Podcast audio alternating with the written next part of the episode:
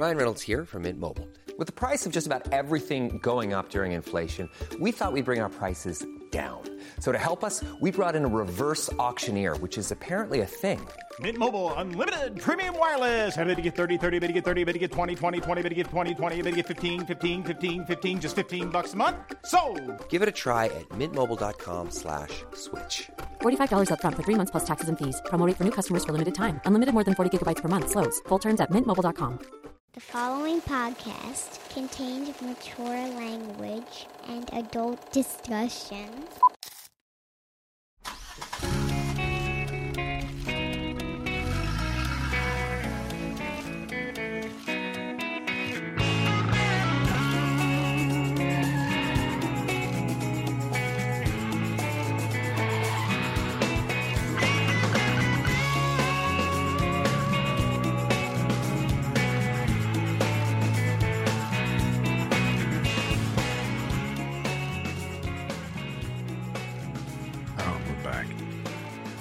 How's this from Mike and Kev? What do you think? Is this, is this on the? Call it the Nash. This is Kliq This. I'm Sean. Still Sean. Still Kevin with me. And uh dynamic duo of sorts, aren't we? Well, I guess that would be Batman and Robin, the the official dynamic duo. We have to be a kind Not necessarily. No, I don't know if that's trademark. Is that like a DC trademark or something? The dynamic duo. They were DC, right? Batman was DC, wasn't Yeah. he? Yeah. If we were fa- if we were famous duos, who would we be then? Are we like Mick and Keith? Are we? Like I was thinking. I, Gene I, and I, I Paul. think. I think we hit it on the uh, uh, hit it on the head when we named the company. Butch and Sundance? Right? Yeah. Yeah. It's a dated reference. though. Who's going to get that? Who gives a fuck? All right. Daltrey and Townshend, I could see too. And and a Nancy Wilson, perhaps. I was thinking maybe Stevie Nicks and, and Lindsey Buckingham. and Lindsey Buckingham, right? you need to get some of your witch garb down, though. I can do that. Oh, here we are again. Wait, you know what? Another fucking hurricane. What what's going on? What is this? So I, I, I told my wife, if anybody that's has, has been watching the hurricane uh, reports from Florida, when they show that area that looks like uh, Kiev, where the where the houses are, are, are basically look like they've been missiled, that's my neighborhood. Yeah, Yeah, I mean it- it- the hits just keep coming. Yeah, Unbelievable. man. I mean, it's like and like I came I came down here for this one. I know. I told when when you came down, you were just like I said. I said, wait, but that it was out. Like and then it just it, it did the. It's it's crazy. Okay, so in 2004, um, Charlie had the exact, basically the exact same, um, pattern or ex- same path Mm-hmm. as Ian had. And then Gene had the exact same path as uh, Nicole. Uh huh. And both of those, so so two of them, the, the first two were in uh, were in uh, 04, and then of course these two were uh, and like the same, like 42 days apart. Like everything was identical.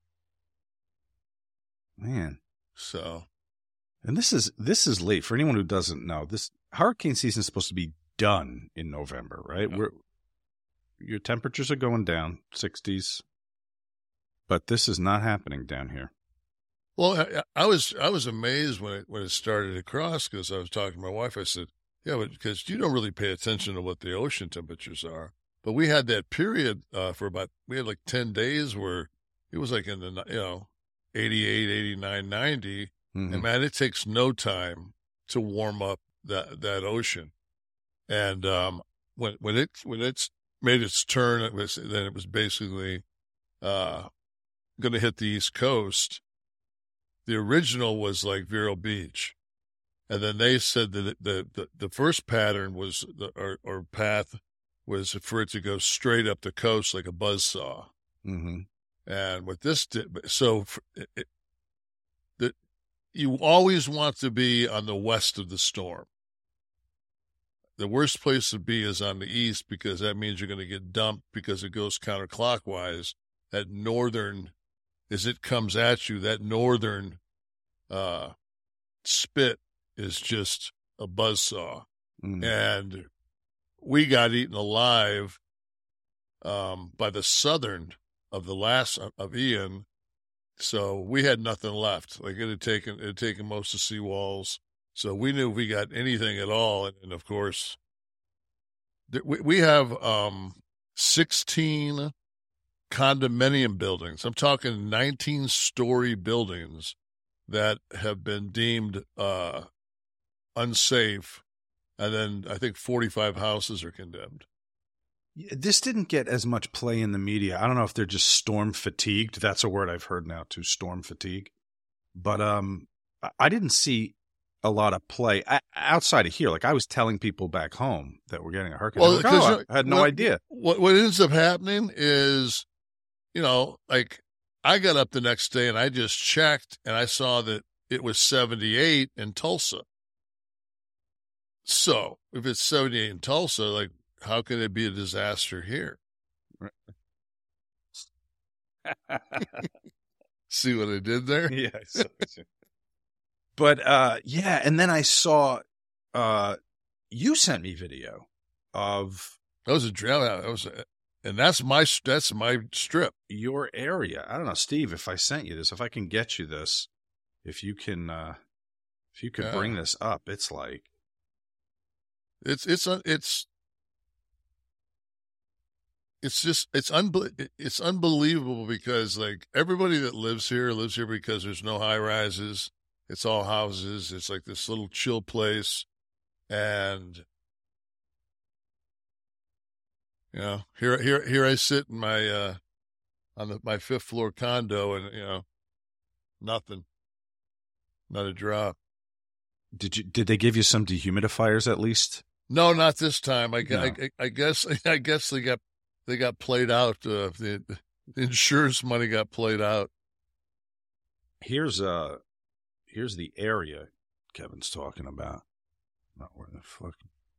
You know, Steve, I'm just going to send this to you. Look at me holding up a fuck like I'm 65 years old, holding up a fucking phone. Sorry, Kev, you're only, 60, That's all right. Why while you're you're only why, 63. while you're doing that, I, I want you to pick. I want you to pick a hand. Uh, yeah. So it was uh, for anyone that doesn't know, because apparently the much of the country's still in in, uh, in the dark about it. There was another fucking hurricane down here, and it was just it's like insult to injury for. I mean, the the the coastal areas in particular. Coastal I think area. from from uh, I know for sure from Satellite Beach uh, up got, you know, like New Smyrna Beach got got whacked. Uh, it just put it this way: we had, we we got we got to see uh, newly newly elected governor. Uh, see those homes. That is like so. Underneath, what I'm assuming is you had some seawall at one point Yeah, before yeah, uh, before yeah. Ian, which extended uh, uh, east. Okay, so I'm telling you, I'm telling you right now that okay, that that guy's house right there. hmm If you pull it back up, okay, if you go to, you, you, you- can you see where the the, the there's a seawall on the if, you- if you look to the right hmm down, Under the yellow house. yeah, under the yellow house, there's a seawall right there. Yeah. Okay, now go to the end of that, and that's the seawall that's still standing. Now you got to go out. Scroll over. right? Now, now see that those two pieces of, of cement Yeah. on the far right? Yeah, right, there. Yeah. Okay, so now go from about there out is where the where the the guys the that guy's grass used to be. Mm. I don't even know how you how you'd begin to rebuild that. How far those pylons because there's just nothing under the houses anymore. You Right. got to knock So- the whole so thing you- down, you right? Got, That's you, have got to you, you've got to you've got to demolish the house in order to go in and put probably thirty foot uh, concrete poles. So you're gonna have to drill. Like I mean, people are like, "Uh, they're- they'll never be able to to rebuild this. It's impossible. I'm like, they built the Mackinac Bridge across the Great Lakes. I'm quite sure they've got technology. You know, Yeah, they can You- do it. It's just the Yeah. Uh, the cost and carrying the insurance in that area must be a fortune. I think that this here is it because it's a turtle. You know, this is a turtle sanctuary. Like where I Oh. live is all. That's all. Yeah. So this is and those all these turtles they they end up like down in Costa Rica, and they're like a huge part of that food chain for the locals. The turtle soup and the turtle meat. So it's like you know the uh, the cycle of life is has been because I mean they just lost a generation of of uh, of turtles, you know, that were were nesting. Right. So Well, the Costa Ricans will be all right with, without their turtle goddamn soup for a few for a I mean, year. they may have to. It may give them a reason to, to to to work their way up to the border. You never know. They're doing that anyway. Well, You know, I'm uh, I, I'm heartened to see uh, Tristan's music making the rounds on the internet now, and people. Like I even saw a woman say, like, you know, fi- finally discovered, uh, given the circumstances, posthumously, finally discovered his his music. He was brilliant. I just I, I love it, and there's and there's many. If you look at our feed, and um, yeah, he was very very talented. I'm happy to see it. Yeah, that was and, and so, so so this was my my uh so Wednesday, the day that the storm uh was was basically at our at our doorstep. That was that that marked week three since Tristan's passed. So, um, and when we and Tristan has rid like Tristan, myself, and my wife have ridden out every hurricane that's came down. Whether we've had some some you know category threes that we've come down to the condo because we just feel we're safe, but you know we yeah we usually just stay in the house and um so this was the first one that just it was just me Tamara and our and our, and our pooch. And um so at different uh, so the history the history of our house is if you get an 11 mile an you can take a 70 mile an hour wind during the week but as soon as they say a storm's coming all of a sudden we lose power at 10 miles an hour. I mean it, it's it's it's equivalent to what like a 40 mile an hour wind will destroy a, a mobile home but they'll drive that son of a bitch down the interstate in half with some cellophane on it at 80 miles an hour and the thing's fine. But Right. put it on put it on the ground and let 40 miles an hour hit it and it, it's destroyed. So and we had just we had just went eight days without power uh 20 days before tristan passed and i mean it was it was one of those things where it's just like and our biggest problem is people say why don't you have a generator why don't you have a generator i live on a barrier island and it like you've been it's so narrow that there's we don't have natural gas Mm. so you have to bring propane in, and then with it, with it being, and you just saw how small those lots are. With, if you're lucky to have a hundred by hundred lot, and you build on, you can build on, like, I don't know, sixty four percent of it or whatever. That includes like you know, then and then you sneak your pool and a couple other little things. Mm-hmm. So you've got you've got no room to be dropping, you know, a a a, a, a propane tank anywhere on your property. And I'll be damned if I Beverly Hillbilly it and have that out out of out of ground because you know that thing's gonna last about a season and a half before you're gonna be replacing it. Because Sure. Yeah, I mean we used to I remember when we first came down here, we used to buy like twelve hundred dollar like gas grills and it picked one one and a half season and the thing would just crumble.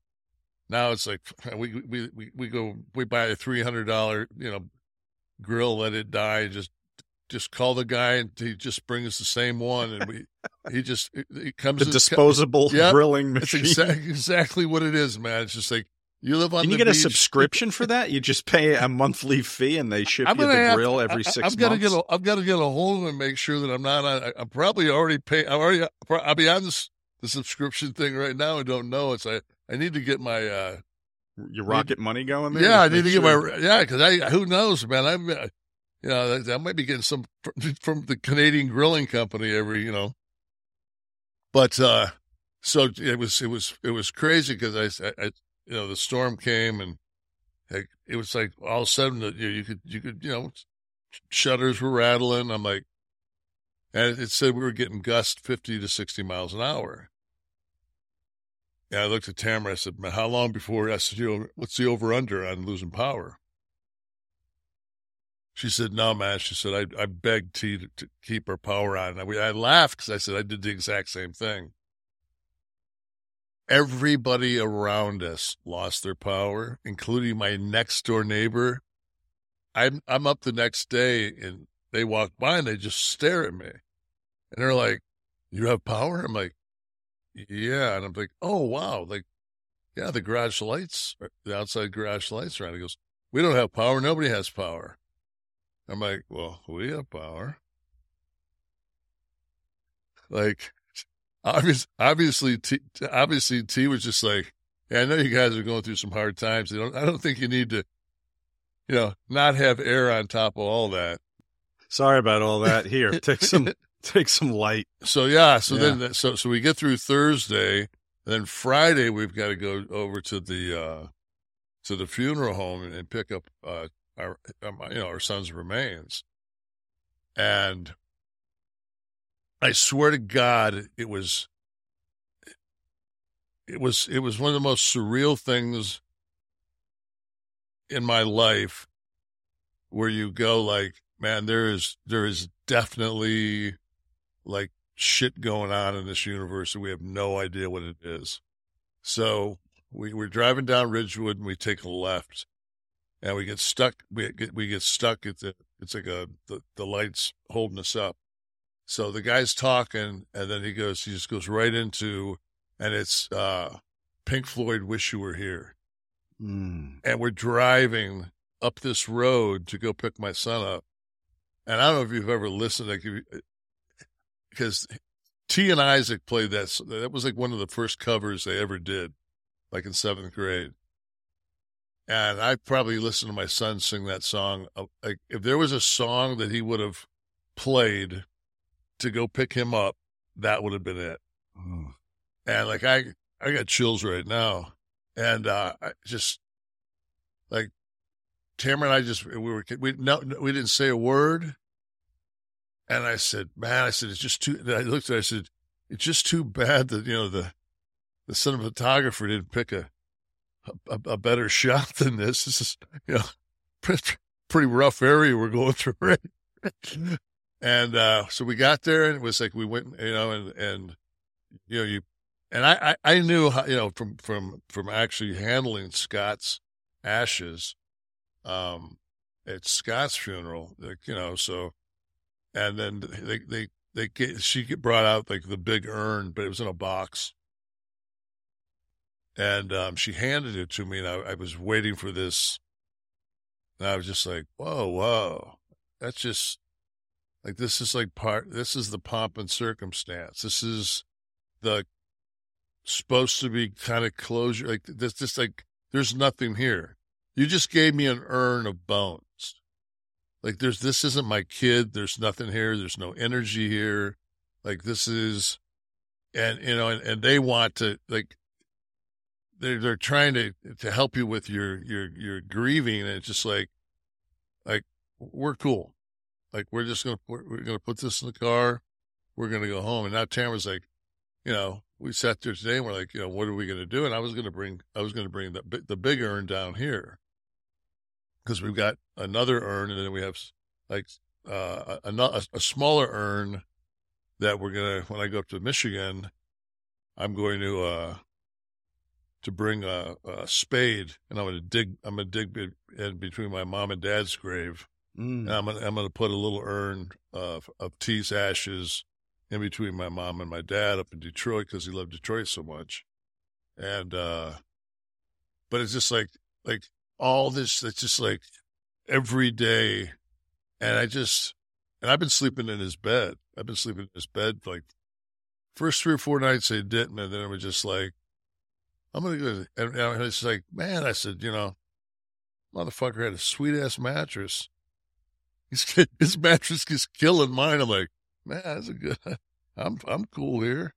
Is that um, is it helpful or or painful? I I, I This episode is sponsored by BetterHelp. A lot of us wish we had more time, but time for what? If time was unlimited, how would you use it?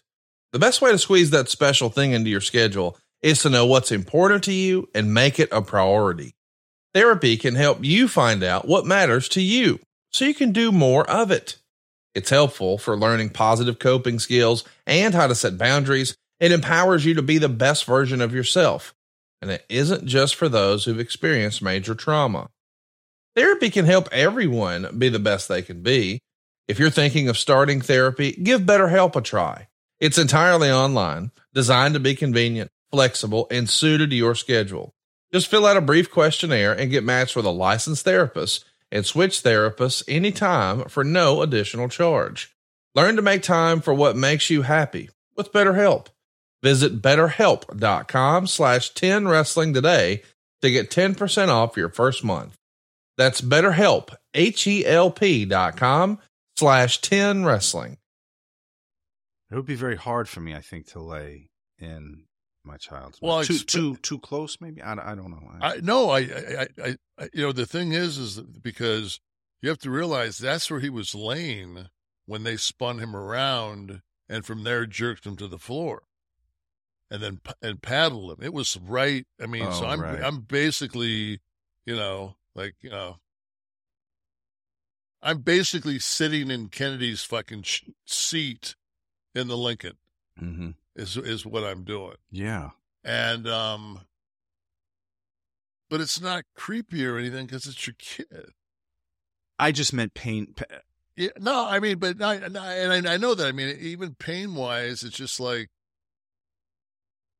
like I, I watched this thing the other day and they were just they, they just kept talking about you know uh the, the ukrainian situation and they were talking about how you know the, the russians had to re- retreat again and and i'm thinking like sooner or later you got you got you know the, you got the whack job over in north korea like like my son his one of his fears always was a nuclear war you know because he Mhm. knew that that that you know being this cl- like as close as we are to the cape like that that's definitely taking a hit Mm. So I just uh so so are you going to bring T up there? Listen. no, well it, i was it was i was going to bring him tonight and then his mom said i'm i'm not ready for that that to go down there Yeah. And I said, "What, honey? You know, it's, I, I don't think there's a rule book. You know, I, I said, whatever you're comfortable with. I said, I, you know, Yeah, bring it. Put him to work. I mean, you know, passing away is no excuse not to work on the podcast. So he should no, be and there. I was, and, I'm, I'm, I'm, I'm running, on, I'm running on the computer camera tonight because he's not here. So, fuck. Sorry, I was no help. Where's Isaac? Does Isaac live local? Uh, All right. We Ma- do have feedback. Fly, I'm gonna- fly Max in from fucking Pittsburgh. Pittsburgh. Yeah, why not? Just once a week, you know. Yeah, Um, feedback from uh, from previous weeks. M. Earl Smith says, "Hey Sean, you fucker! I have eight degrees and watch plenty of NASCAR. I guess I said I don't watch NASCAR. I have a degree or something to that effect." So, M. Earl is taking this opportunity to weigh in. What is the M? I love when that start M. Earl is it like Madam Butterfly. M. Earl. So, all right, he has eight degrees. What do you have eight degrees in? How much money do you have to go to college to get eight degrees, M. Earl? You have no time to watch NASCAR if you truly have eight degrees. Know. Maybe just- maybe he's counting on the seven degrees of Kevin Bacon. yeah, right. That's it. The six degrees of Kevin Bacon, and then Yeah. two that he got uh, at college. Yeah. Cleansing Fire says, I think I prefer the non wrestling content because I get more than enough with the other podcasts. Well, that's kind of the deal here, right? We want to be different than everyone else. That and the fact that we don't watch wrestling. yeah. Yep. Uh, someone was having some fun with the fact that I didn't know Billy Gunn was on, on, uh, I almost said TNA TV, that how out of touch am I on uh, AEW television? But, um, listen, well, who, who has time for all this? This, there's a- lot of wrestling on TV. I tell you what, I was I I, I did get a chance to watch uh, Reigns versus uh, the Paul kid from Saudi Arabia. Logan, Logan, yeah. Yeah, yeah, I did get a chance to watch that Logan Paul. Everyone's I- pretty big on him. What do you think? You know, I mean, I'm going to say this, and I'm going to get I'm going to get just browbeaten because God forbid if Kevin Nash was to let anybody that wasn't nine feet tall wrestle. I didn't realize he was that small. Like you know, he was he was noticeably smaller than Roman Reigns. Mm. Like it, it was hard for me to. Yeah, Oh, he looks pretty tall there, but I think he's just flying. Yeah. Um. but I thought. Well, I mean, he, it, it, he he's definitely. I mean, the kid's talented. He, from what I can understand, I think that he got like a crash course from uh from HBK from Shawn Michaels. mm. Well, got him by a few inches there. Like, yeah, but look at now. Go back. Look at the size of Roman's head next to his. Yeah. That's the size of a man. You know, you, you could have you could have a you can have a, an eleven inch penis, but if it's, it's if it's, if it looks if it's like a number two pencil, it's one thing. But if it's got a head like a softball, Do some still, damage. Yeah, you're still gonna you're still gonna be the man. No, There he is See, with he's his, just- with his yeah. pencil. that looks like Hunter working working against me, size wise. Yeah, pretty much. Um, Antonio De Rosa subscribed. Let's get to a hundred thousand for T. Thank Much you. to Kevin. Big fan. I see a lot of that too. We said we want to get Tristan a plaque, and we got to get to a hundred thousand subscribers on YouTube. So smash Yeah, that button. We we he, he- he's got a, a, a. You ever see the Johnny Cash, the giant Cash poster when he's flipping off the? Yeah, flipping the Yeah. bird, right? Yeah. So yeah, it's it's almost impossible to get. I found at, at an antique, uh, like an old vinyl store. I found one that is maybe six feet by four feet, and I had it framed. oh wow. And when you walk when you walk up the stairs, that's the first thing you see in his room. oh, he that- has it. yeah, oh, yeah, yeah, yeah. So that's there's so there's a spot right next to it. Is where I'm going to put the uh his his plaque. Fantastic. Yeah, We'll get there. yeah. James Miller says, Sean, you're really going to go for every single DNC talking point? Twitter? Really? Why don't you go deactivate your account right now? Show people how strong that virtue is. Just don't come back to it six days after you said you were done, like Mick Foley just did. I, I, first of all, I don't know or care what the DNC's take on Twitter is just because Elon Musk appears to be a conservative, um, it doesn't mean it's a party attack to say that uh, a check mark is supposed to be verification. That's all I fucking said was that a check mark is supposed to be verification. You take that away, you lose the authentication of You a take that media away- source, a person's that- you- name. Yeah, you take that away, and then all of a sudden, everybody's getting free insulin.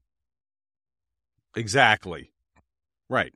Now, you see, let's see. Okay, well, Mick is gone again, I guess. But um, so I don't know what he's talking about there. But uh, no, I, I, I, I'll leave my check mark alone. I, I'm not going to pay for it. But uh, no one's caring whether I'm authenticated or not. with my paltry amount of. So I said, if somebody else can come along and get and use Kevin Nash and get a million followers, God bless them. But what starts to happen is if they they put out kooky messages, uh, and they buy that uh, check mark there, it's going to seem like they're coming from you. And as an individual, you may number not one, care, but n- number one, nobody, nobody is is is more of a of a fucking assassin of punctuation than me. So that that alone, your authentication is the Yeah. poor grammar. exactly. My, Yeah. my poor grammar, misspelling, using the word the the, the wrong there. Adjective. Exactly. Yeah, exactly. I mean, you've got, you've got a conundrum of just absolute horseshit that you've got to master before you can, and it, it just it's good luck, you know, good luck because half the time people don't know if I'm being sarcastic or actually, you know, Yeah, but I mean, you know, if if it says CBS News, uh, there should be some way to authenticate that it's an actual uh, an actual source. That's all. I I, I, listen. If if the Democratic National Committee said that, they're right. Okay, I don't take my cues from them, I didn't and, I- even and know I there was- voted on both sides of the. I didn't. I didn't even. I didn't, I didn't realize there was a Democratic National. I thought they were just kind of winging it. They, it seems they have been lately, but uh, Official. so the, okay, so How many? Well- how many? But how many? Um. At twelve k. So if I if, if I'm I don't have to be a super sleuth to see twelve point seven and go okay, that's, That's the the, real real, one. one. And anything that comes in your line, uh, you're not going to be following them. So there's no reason for that to come in your timeline. But when you do a search and you, you'll have 10 names now and you'll have 10 check marks, you got to click to see how, I guess, how many followers are each. What, listen, Elon, I, I'm all down with capitalism. Sell something else. Sell something else. There's a million add ons you could have to the service. Well, my thing is this. Okay, so I I, I watched uh, uh, when Elon was on was on uh, Rogan, and he was talking about these chips that they were going to be planting in people's brains that would like restore people's vision if they were blind, restore hearing, and also to the point where they would restore um it's like, somebody was a quadriplegic would be uh, able to walk and then in time actually walk better than like a normal person. Um, so it, it- to me, it's just like if somebody actually, like, the fact that you can take a, uh, one of like the, the booster of a rocket that they used to fucking have to, you know, go and, and, and dig out of the ocean. And this guy is, is reusing it and he's, he's landing it on a, you know, a pickleball court. You know, it's just like, the, the problem is he's too smart for such a stupid, uh, Twitter's just, you know, what I mean, he's just, he's too His, his, smart. his efforts are more sophisticated than Twitter calls for. Yeah, it's I- just- I, it's- get that. Yeah, it's like, and and, and- and people are like, so I, so I watched I, I watched the. uh Let me think who it was. Uh, I want to think it was CNN, like in the middle of the afternoon, and they were saying how that this this it was going to bankrupt and this and that, and how everybody like you know that he's fired everyone and like the people that came like he, he like hired two people and they left and I, I, at the same time it's just like i'm thinking to myself like all right so while all this goes on it's like the metaverse you know it's like these people that actually bought real estate in the metaverse Mm-hmm. you know it's those same cats it's just like Just the NFT crowd. yeah, it's the NFT crowd. It, it it's the it's the Bitcoin crowd. It's that's great. That's if, if you're into that. I'm not. I'm not saying you know. I'm not saying anything bad about you. All I know is when inflation dropped 0.3 percent, the Dow went up 1,200 points. I didn't see I didn't see anything Twitter did that upset any of the the financial markets. You know, I didn't see I, I you know, and this is my whole thing. Thank God. Thank God that the Republicans are going to take the House. Because finally we can get fucking two dollar gasoline again. Yeah, it's going to happen. I mean, we're we're so we're we're getting the best of everything. Mm-hmm. We're going to have no inflation. They'll have the, they'll they'll knock the inflation down. I mean, I think that just like just Trump's uh that strong showing in Arizona alone. You know, just I mean, just It's going to be interesting watching what the party does. Now, you, you really see, starting to see a fracture. You, you're having two camps, is what's going to happen. And I, I, uh, I like how I, I like how uh, our boy over at the house who thinks he's gonna he's he's gonna he's gonna walk in there and they're like, didn't you go down? Didn't you go down to Mar-a-Lago and kiss his ring after you said you were gonna chop his head off in the Senate floor? McCarthy. Mm-hmm. That poor guy, man. He we, all he wants is he, wants that he wants that spot so bad. Just like, sorry, kid, can't hit the curve. Well, on Twitter, uh, the uh, we have your neighborhood friend, your friendly neighborhood white guy. His name is. He said people have always been stupid. They just didn't have Twitter, and that's kind of the social media in general. Really, is it, it's a megaphone, and whoever stands in front of it is heard. Unless So- it unless it's the megaphone that Charlie Crist had down here in Florida. I don't know if anybody saw any of any, any of the Charlie rally. and all of them. He had a megaphone. It looked like it looked like like out of a clown car. It was like this little tiny small. You know, you, you go to De- you go to DeSantis's uh, deal. You know, there's like you know thirty thousand people, and it's it looks like WrestleMania. You go to Charlie Crist. It's he's got a, a old shitty Winnebago behind him, and he's he's talking, and it's like there's a re- reverb on on his on his shitty mic, and I'm just like, yeah. And oh, gee, lost by twenty points. How'd that happen? Yeah, the, the best your fair state could do, Hey, apparently. I don't know, Uh, man. Papa Plants, love this podcast. I'm a truck driver and binged all the episodes on my recent trip. Love the stories from the past and all the banter. You are not alone, Papa Plants. Thank you for listening. Glad we can Thank you, sir. make your time on the road. You know, every time I talk to a trucker, I was talking to somebody else this week who happened to be a trucker, they they love love the lifestyle. It's beyond just a job. It really is a lifestyle. You got to be okay with a lot Oh, of yeah. solid, a lot of solitude, a lot of miles. Every trucker I've ever talked to, I even know a guy that owns a trucking company. He's like, worst thing I did because I can't be on the road anymore. They love it. Yeah, I just saw that. I just watched the movie the other night again uh, with uh, Clooney. Up in the air, is that what it's called?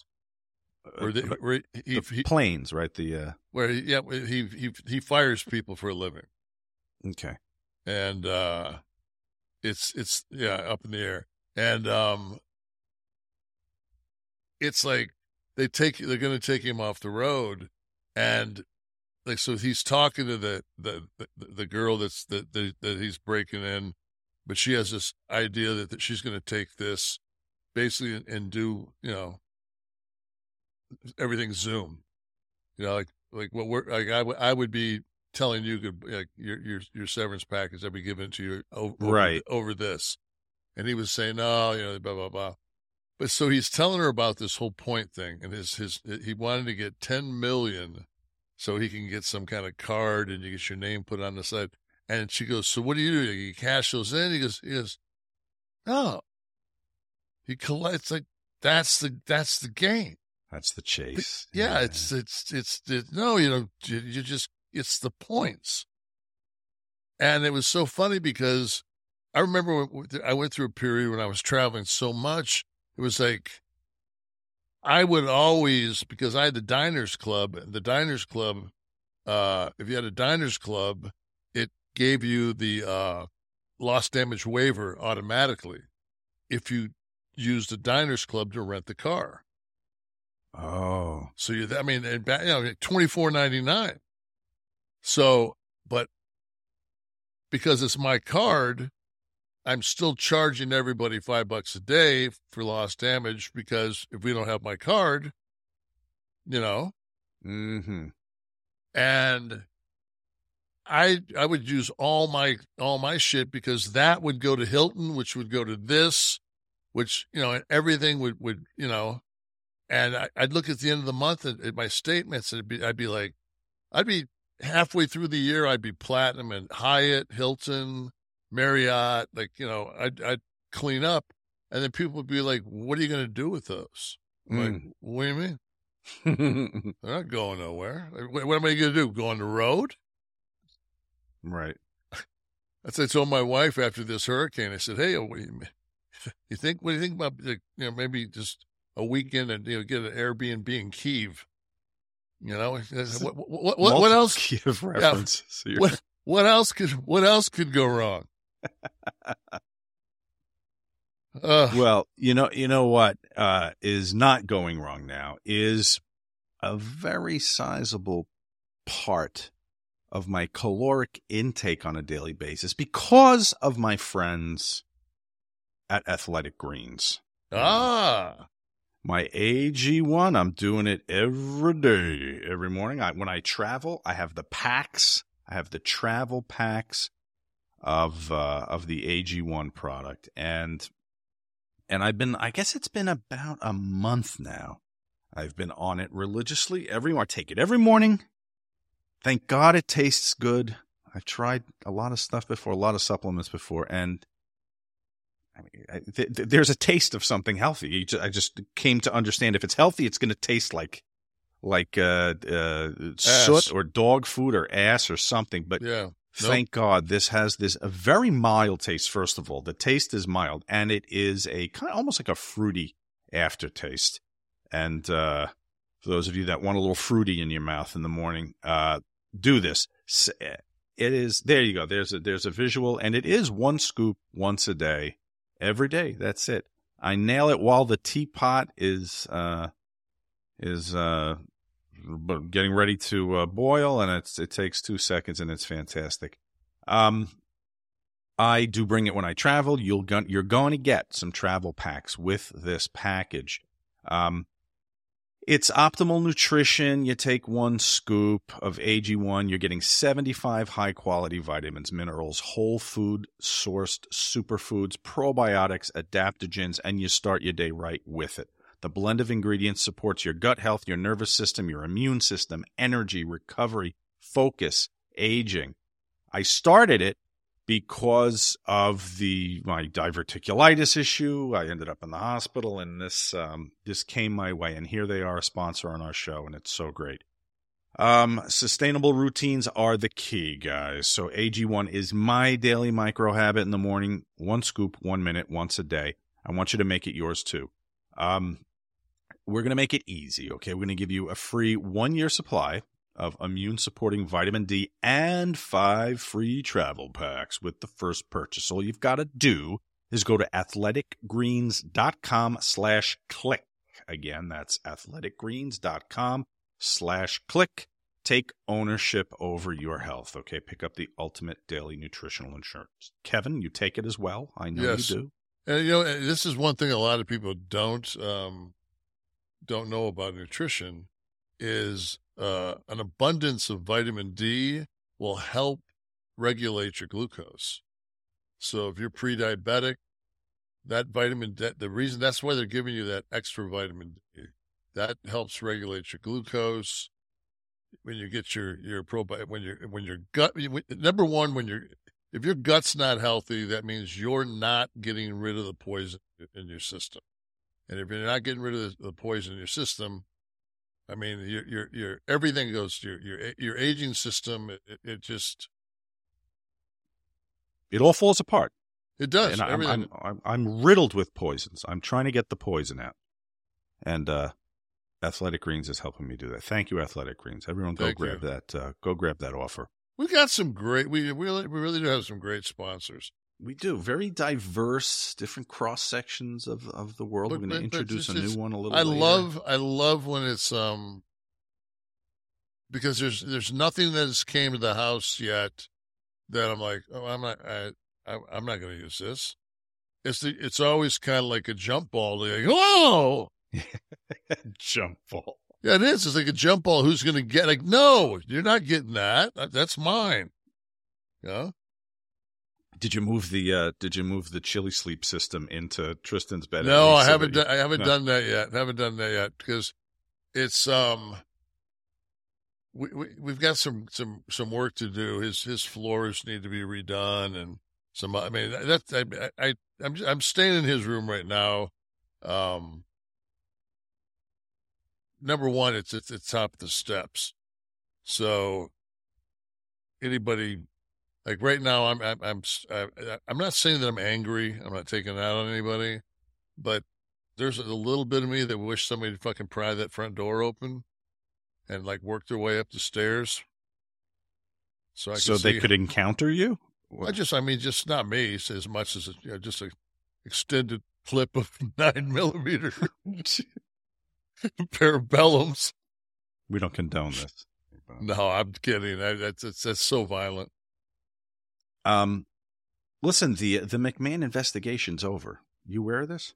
Ah, well, I think it was over when when we brought it up the, at the beginning.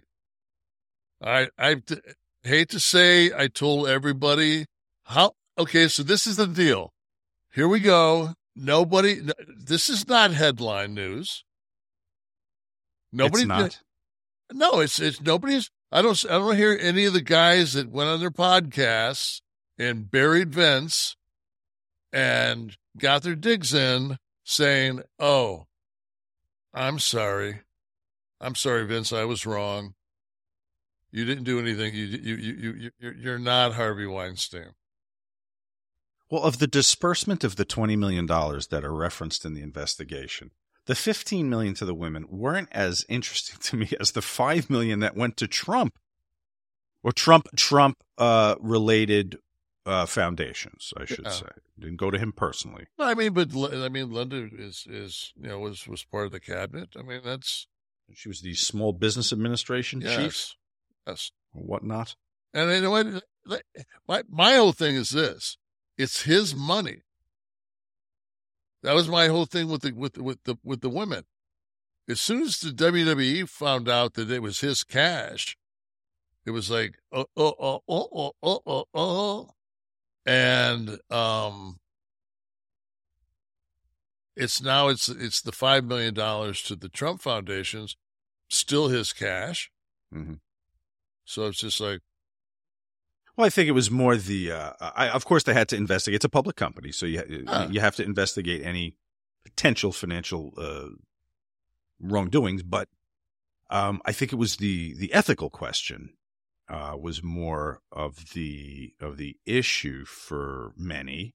I don't know that the Trump donation does anything to fortify the ethical um, uh, positioning of Mr. McMahon, but it should be said that he is now free. I think the quote was that he can effectively exercise control of the affairs of WWE again. I don't know if he will, but um, the uh, the landing strip is cleared for that to happen. But the most interesting thing in several of the articles I read is that WWE is apparently being positioned, I guess, by Wall Street pundits.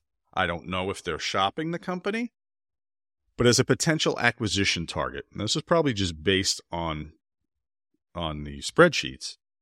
But I- I started to go. Wrestling is one of those really specialized things. I know they they have their hands in other forms of media as well, but wrestling, the wrestling product, is the bread and butter for WWE, right? Does this ever work when an outside entity invests or or straight out buys a company that I mean, we can we can talk about Time Warner. You were there firsthand for some of WCW. Um, now TNA was Panda Energy, right? So I guess that kind of can we say that was a success? Was TNA a success? A successful venture? I'm I'm sure that what I heard a, lo- a long time ago was was Bob Carter, Dixie's father, was Mhm. was going to buy a new Gulfstream, and he's he told he told us, well, I'll just buy a wrestling company. So that's what he did.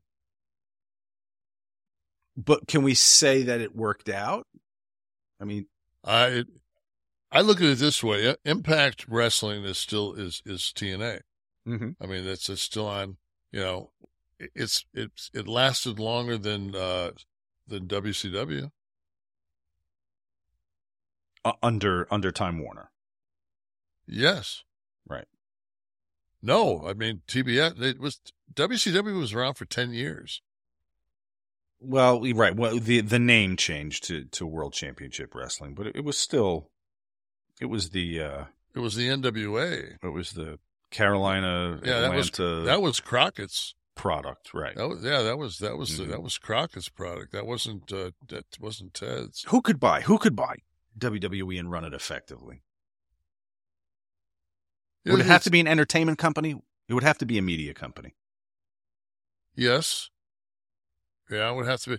I mean, you know, when you look at it, I mean, I just watched a fascinating thing on CNN about Murdoch, and when how, Murdoch, it, it was like watching Succession in real in real time, and um, it, it got down to it where Murdoch was uh, positioned. He he talked to Eisner, and he sold basically, you know, Fox Studios, Fox Network, like he sold everything to uh Was it that- Iger? It might have been Iger at the time. It was Eis- Iger. Eisner was gone. I think it was Iger. Yeah, I think it was Iger. but I, I can't remember who it was, but uh, t- too close to names.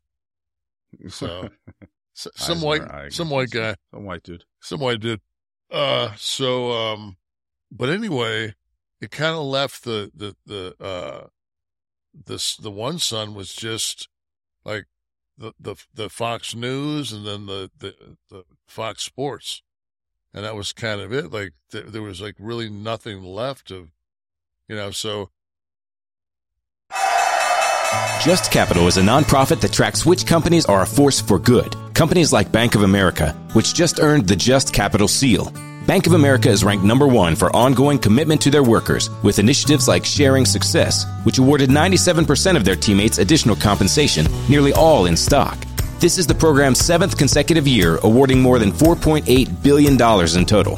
Visit justcapital.com to learn how a just business is a better business. Furnished by Just Capital. I I know there's value. I mean, because wrestling has always been around, and I know that they've, you know, from from a streaming standpoint, I mean, that's the number one thing is people want, you know, to have that that uh that library, and Vince's or WWE now has basically purchased every every library there is. I, I think except TNA's. I think they own everybody's. and kayfabe commentary. Working Yes. on that though. But um, yeah. So I guess in the right hands, it, it could do something. But you'd have to But, see- but see with Time Warner. You were there, so yeah, had they left the creative alone, the the bean counters could have come in and budgeted you differently. They could have routed your travel, uh, changed the travel budget. But anything related to the writing room, had they left that alone, you probably could have made it, right? I think that the yeah that was the first one, and then when AOL came in, I mean, you were talking about you know it was it was kind of you know Standards and practices, uh, meetings uh, and whatnot. yeah, and, just yeah. it was and it was a nerd fest, you know. So was there anybody who would come to you guys from AOL Time Warner who knew wrestling? Like, were there any of the guys or gals that came into the writing meetings or whatever that had valuable input? no, none, None. none, Right. none. No. See, this is the problem. So, Well, that's and that's the thing too is is it's not like you're buying uh whatever the hell the, the Washington Guardians or whatever the hell the name what's the name of the football team Commanders commanders, yeah. yeah so when when when now they've got all that you know crap going on with the commissioner hiding this and you know Snyder doing this and Mhm. but you know it's but you sell that, that has, that has, just because it, it's part of the National Football League and also it's got the television package. Like there's, there's nothing there. I, I, I was watching Bob Costas uh, on HBO last night. He was talking to the commissioner of baseball and they were saying how the numbers are just nowhere near like back in the day, like say when Reggie Jackson, you know, was was hitting home runs for the Yankees. Mm-hmm. The the numbers were like mash. You know, they were they were they were doing twenty ones during the World Series, Mm-hmm. and you know, it's like it, it's it's it's nothing like that now.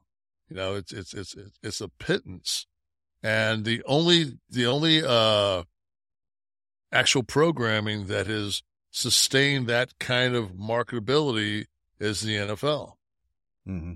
Yet on the night when uh,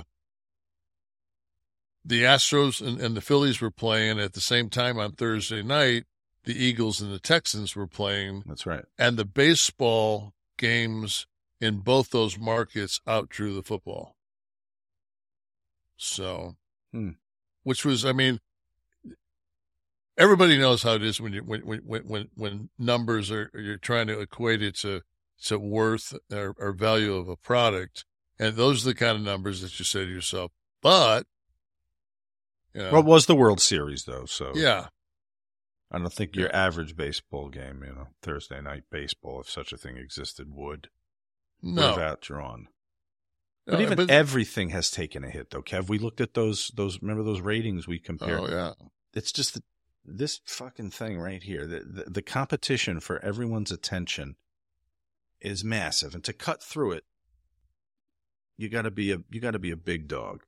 Yeah, and, and there's so many there. There's there's like I'll watch the Grammys or I'll watch you know I'll watch different different things, and um, like there's so many great television shows that I just haven't watched. You Right. know, like it just doesn't. It's not something that's on my radar. And then oh, the uh, it was like that one show that they had on um oh, it was Netflix. It was that it was that Gambit show. Queen's Gambit, yeah, Yeah, Queen's Gambit with a with a girl that was a chess player. right. Now, I personally pr- probably would not have watched that, but my wife was very interested in watching it, It was good. and it was oh, it was excellent. I mean, we we binged it in like two and a half, you know, two and a half nights.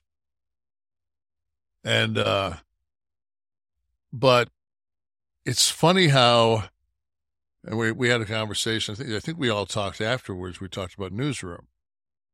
We didn't talk on the uh, on air about newsroom, No. did we? No, I don't think so. Think Okay, so so um, yeah, so so Dom so Dom started watching Newsroom, and it it it's it's crazy because as it goes along, even though it's eleven years ago, it really holds it holds ground. And so I said to my wife, I said, "Hey, I said, let's let's let's see how West Wing holds up." and we put the first episode on and people are are like getting paged on pagers. And it's it's like it, all of a sudden it's just like no man. And it's it's Sorkin but it's it's like uh, it's it's weird. It's like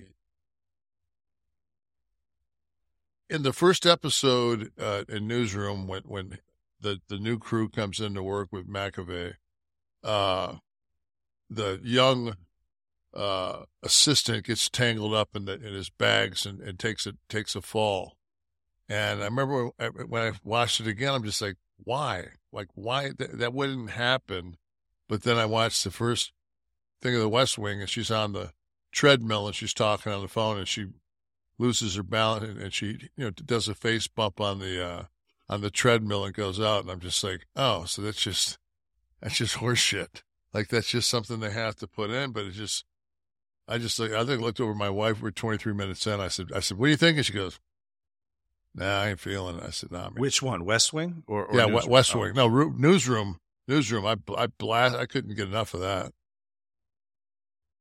West Wing, um, that's been a minute, but uh, I th- I think it was it was heralded first of all for the performances. It was it was a very good cast, but also the Sorkin writing um, is what I think what put that on the map. I'm trying to. I'm going through the chronology. Was that his first like breakout? I, I want to think it was. Joe. I mean, he's done so much after that, but uh, I think that was yeah. I think that was what kind of put him on the map, and it was Yeah. that kind of rapid fire, uh, no wasted dialogue. You know, every every word crafted to the.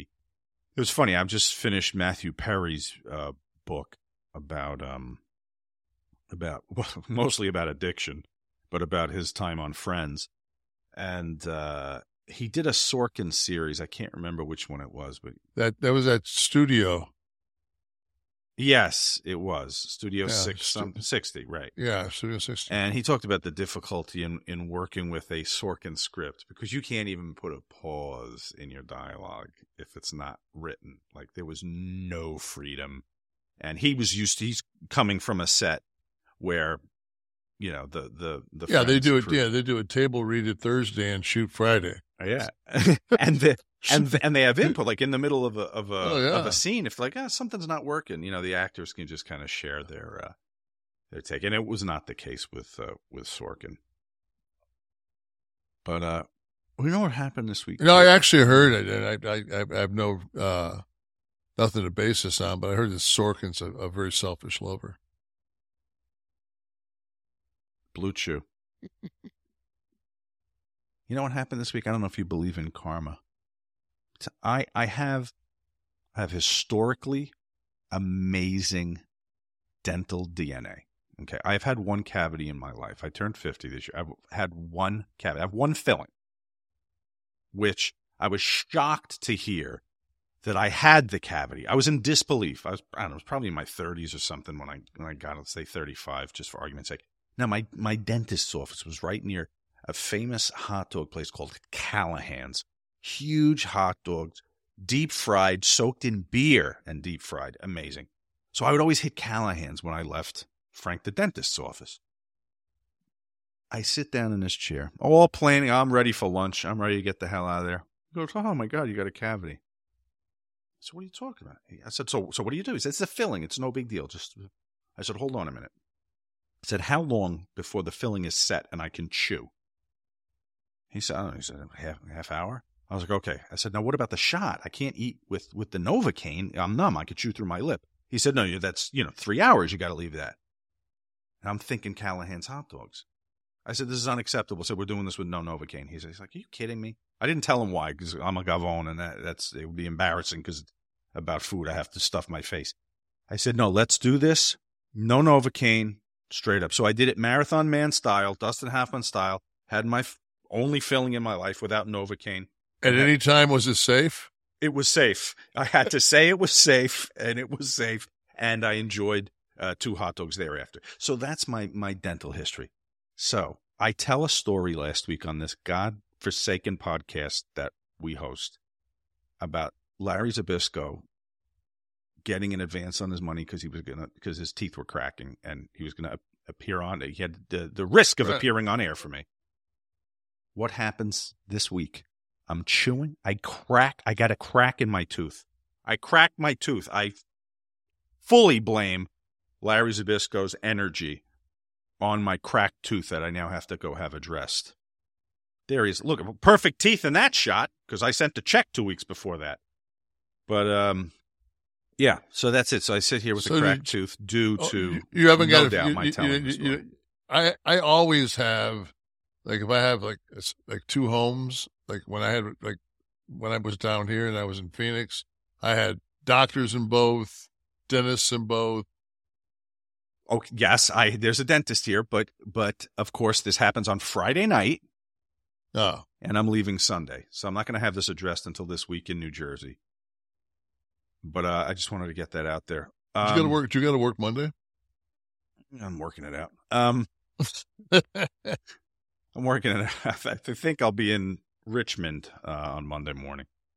Um, you know, I, I got to tease something here for a second. Uh, no details, but uh, uh, very soon we're going to have an announcement about some premium broadcasting that uh, our Kliq This Nation can join us for and talk to us live. Well, talk to Kevin. What the hell wants to talk to me? You can talk to Kevin live, and uh, we'll do some some watch along action. I think I think I think they want to talk to both of us.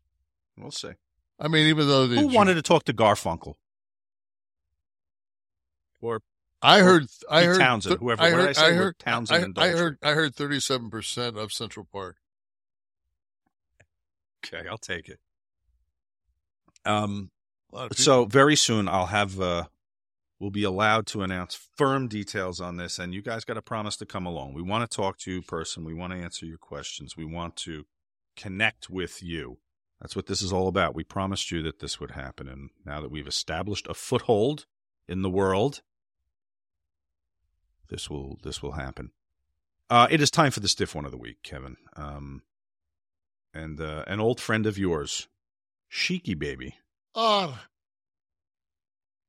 you, you fucking piece of shit, Kevin Nash.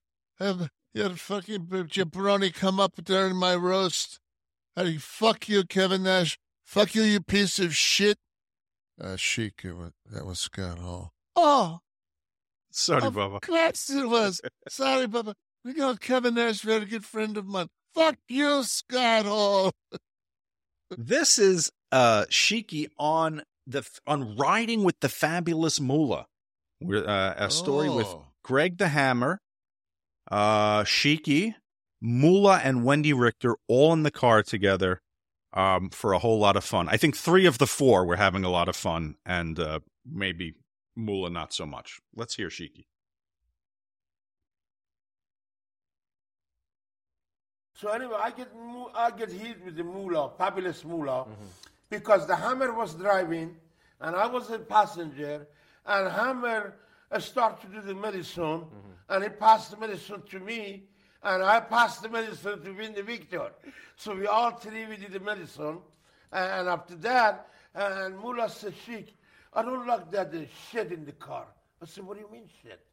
This is my medicine. Whole country we don't have a doctor, and Mother Nature herb, and it's my medicine. Greg like it. I like it. Wendy like it. You don't like it? Okay, Greg, uh, stop the car.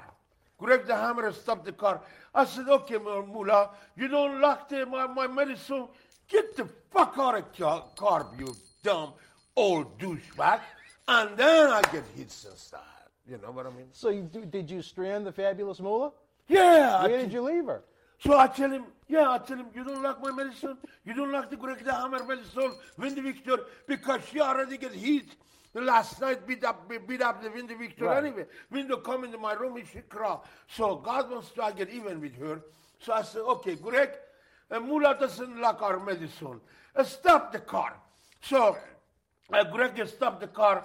I said, okay, you don't like the because we give the Moolah uh, favor Right, to, to, her. doesn't miss the show to we go Providence. Right. And uh, no, uh, that's our rent car is uh, Greg the Hammer pay and I pay. And we just take her ferry to she doesn't miss the show, right?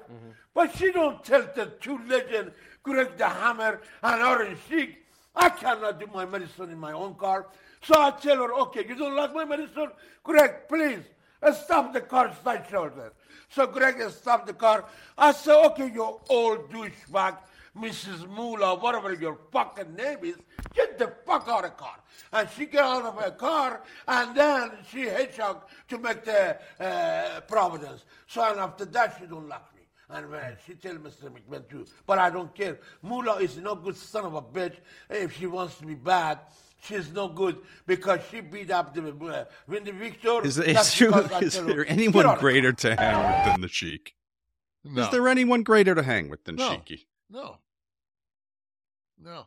Don't tell him to put the mother son away.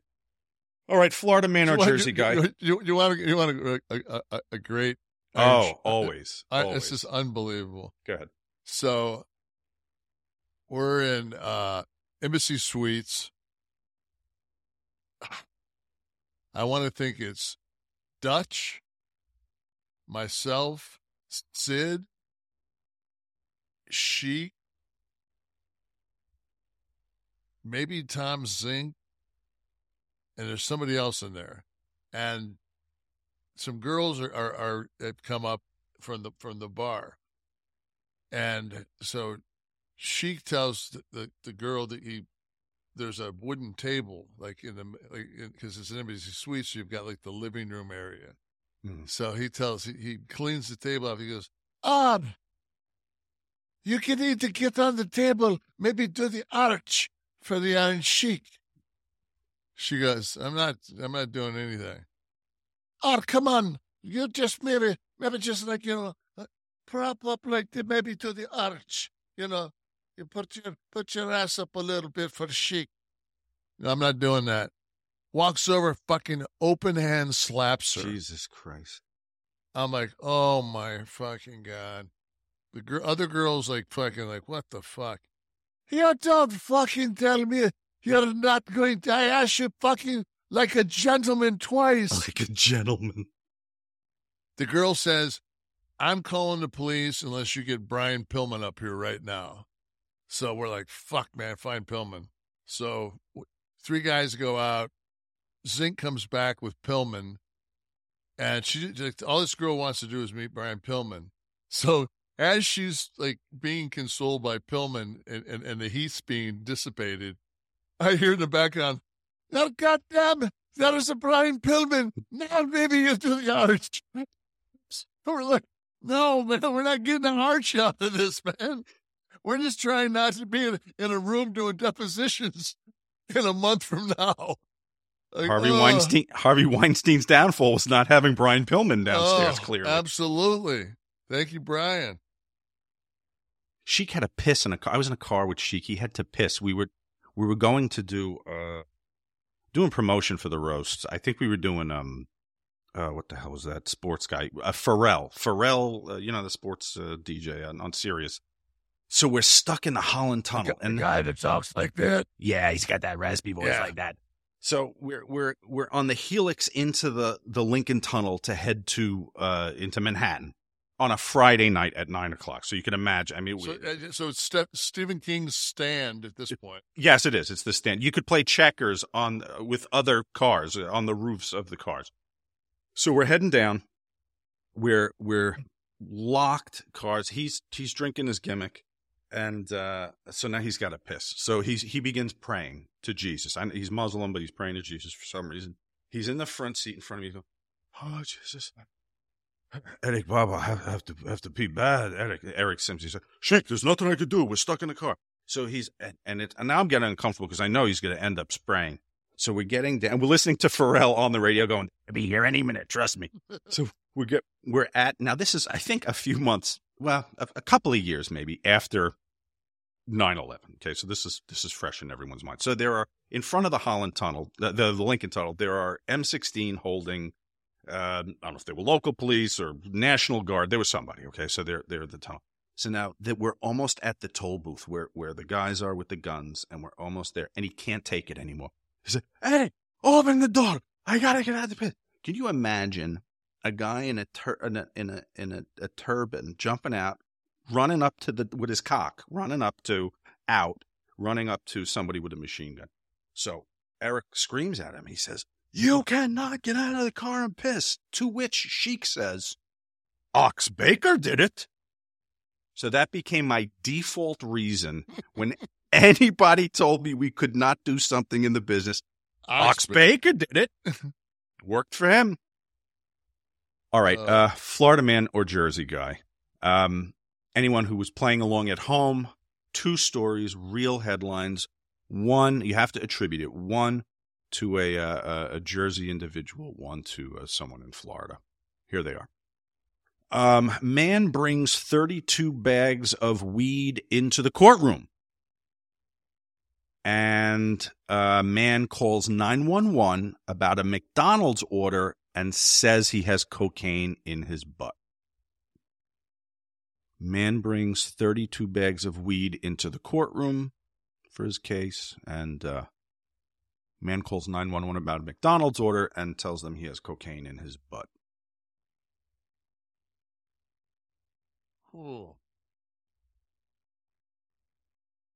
I'm just going to go on the fact that um, I'm going to say cocaine up the up up, up the anus uh, is the uh, the Florida man, and the bringing in the pot to prove the the, the, the to prove a point in his own court case is is very Jersey. You're absolutely correct once again. Oh, let's go Oh. here to uh let's go to the courtroom in uh I don't know what time I'm feeling this might even be the Jersey City courtroom here. Let's see. Yeah, uh, December 14th was a very bad day for 29 year old Jersey City resident Marquise Diggs. That morning, he woke up, grabbed his coat, headed off to family court where his mother was waiting to file a restraining order uh, against him. Um, upon his arrival, Diggs was promptly arrested on several outstanding warrants. Jersey Journal reports that subsequent search revealed 32 bags of suspected marijuana and $176 in his coat pocket. The money not as much a problem as the weed. And then in the McDonald's one, oh yeah, let's get a shot of him. Oh, no, not showing up. All right, well, let's see. We get a we get a, a still, a still of the individual's face? It's charming, but uh, this is Collier County, Florida. I'm not sure where that is. Um, and the cocaine. A man hinted as he was being loaded into the back of a uh, Collier County. There he is. Innocent? I have cocaine in my butt, 56 year old Mustafa Owardi answered. Owardi had called 911 three times early Wednesday morning from the McDonald's on Tamami, Tamiami Trail East. Uh, he said they'd gotten his burger order wrong twice. Why this necessitated a phone call to the police, I'm not sure. However, when deputies arrived, uh, he began yelling and I guess told them he had cocaine in his ass. Probably, it looks like he's got at least a bowling ball up there. Yeah, the expression alone would would yeah, def it, it's constipation. If it wasn't the coke, it would probably be constipation. I see him like when he when he actually made the uh the audio the audio uh, uh of this was a lot like in in uh training day when the guy says you ever have your shit pushed in I can see that guy kind of having that you ever have cocaine up your ass Uh I've had my shit pushed in he's got a very even tan though. I'll tell you that the uh, you know a healthy Florida tan. I think it's probably a it's probably just a, a, a cheap bag he's got jammed up there. It's probably a, g- getting some uh, leakage. I was gonna say he might have ruptured. and yeah, just- he's he's, just that's, he's totally just- wired. yeah, he's just out of his mind.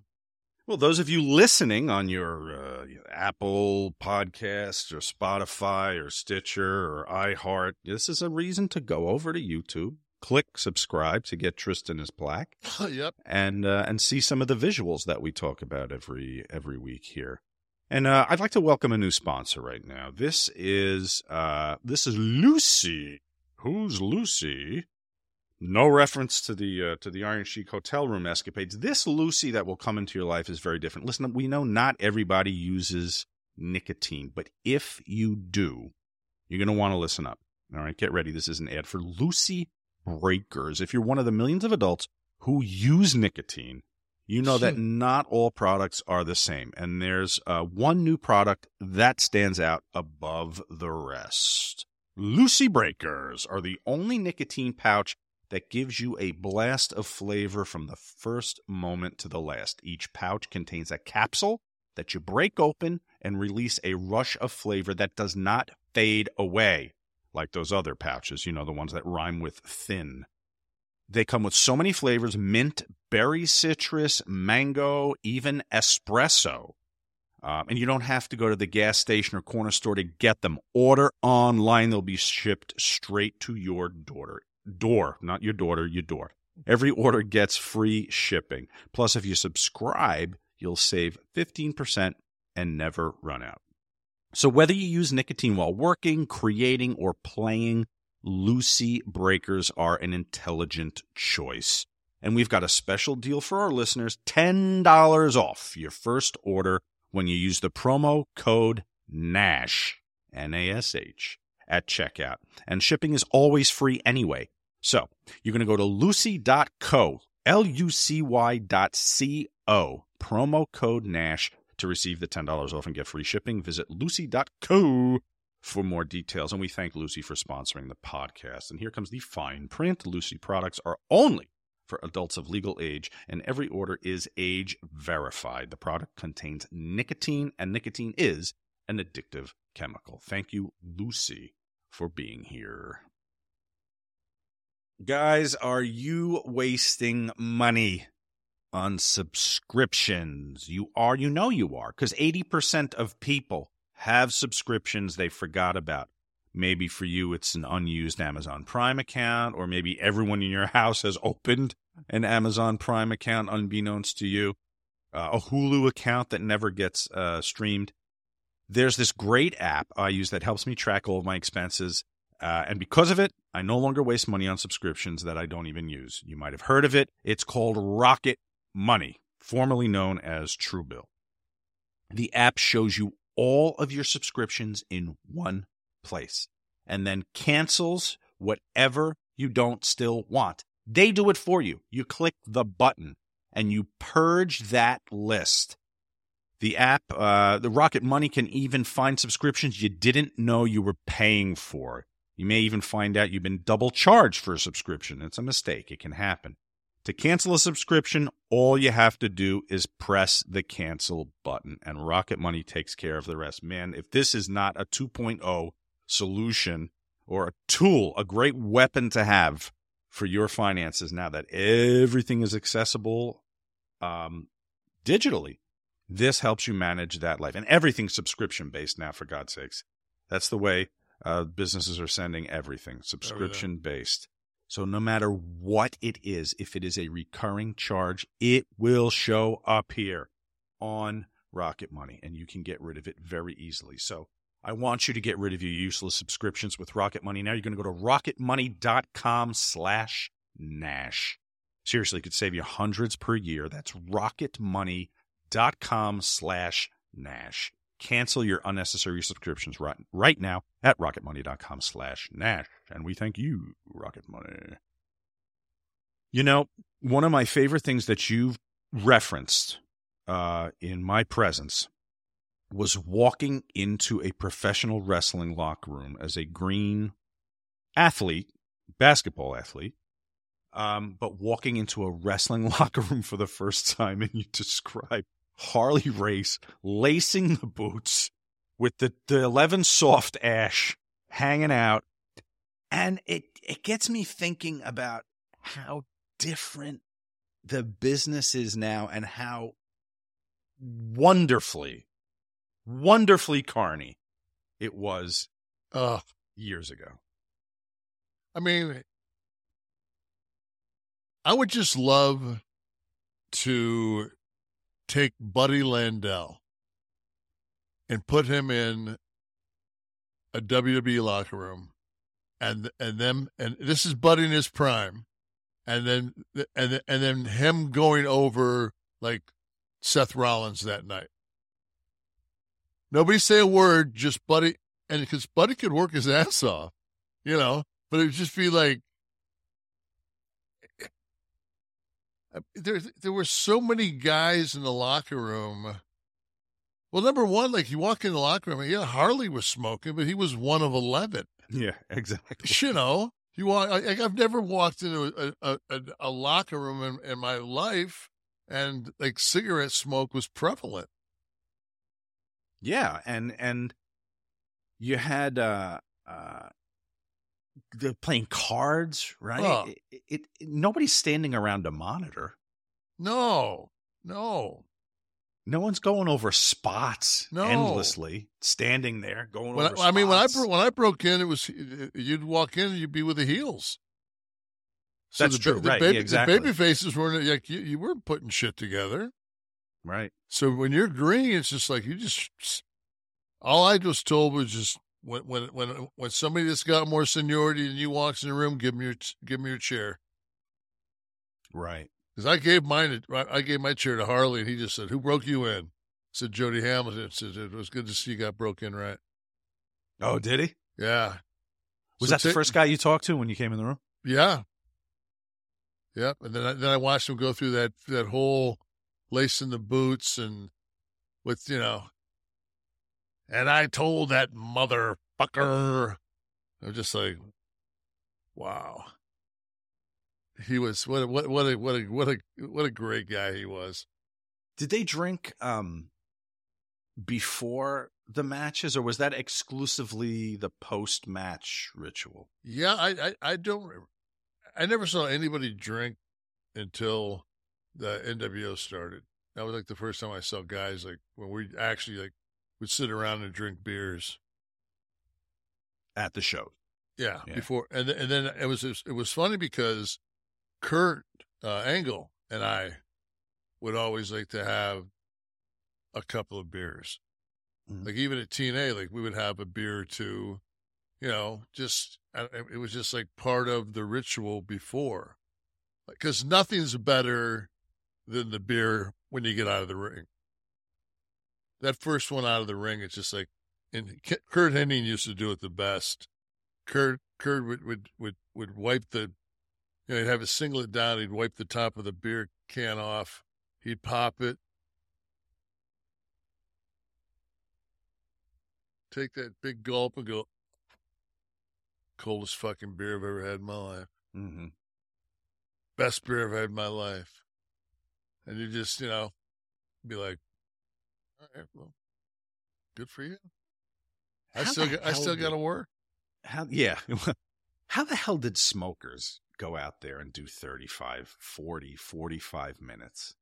I remember when Rude came from, from New York, came from WWE, He was a smoker. and uh, uh, Deuce Deuce was walking him to the ring. Medusa was, Mhm. and uh, so he's sitting there and he's got the long red robe on. The he had that kind of poodle mullet because he had mm-hmm. that curly hair, and you know, he's he's he's out there. He's walking back and forth, you know, taking drag, taking drag, taking drag, and it was time to go. And he he, turned he turned that thing sideways. Have that have that have that last. blow it out and then suck it back in. And as fucking when the when he she popped the curtain open, he'd come out and drag and shoot that smoke out of his nose into the spotlight. And I just said like like you know, like they just that's that he was the the, the ongoing joke was always like like you know, we'd be someplace and somebody say, I'm fucking getting hot, man. I'm, I'm about to go off. I'm about I'm about to get like rude. That just was an ongoing joke. Like, you know, it was always like, dude, you have no idea how tough I am. I'm like rude. But that was the standard by which uh, the- Yeah. the, tough guys would get those. That that Minnesota crew was was They were all tough. yeah. I was gonna say that was a pretty uh, Even like a guy like Ba- Barry Darsow, which is just sweetheart of a guy. what a nice guy. hook your eye in a heartbeat. you know, I mean, how is Demolition not in the Hall of Fame? Oh, it'll happen eventually. On. Everyone's going in eventually, right? What do they do? Ten a year. Uh, Um, and, and, and let's just say Bill Eadie has pulled the sled in a lot of different forms for a lot of different companies, face paint, masks. He's really done it all.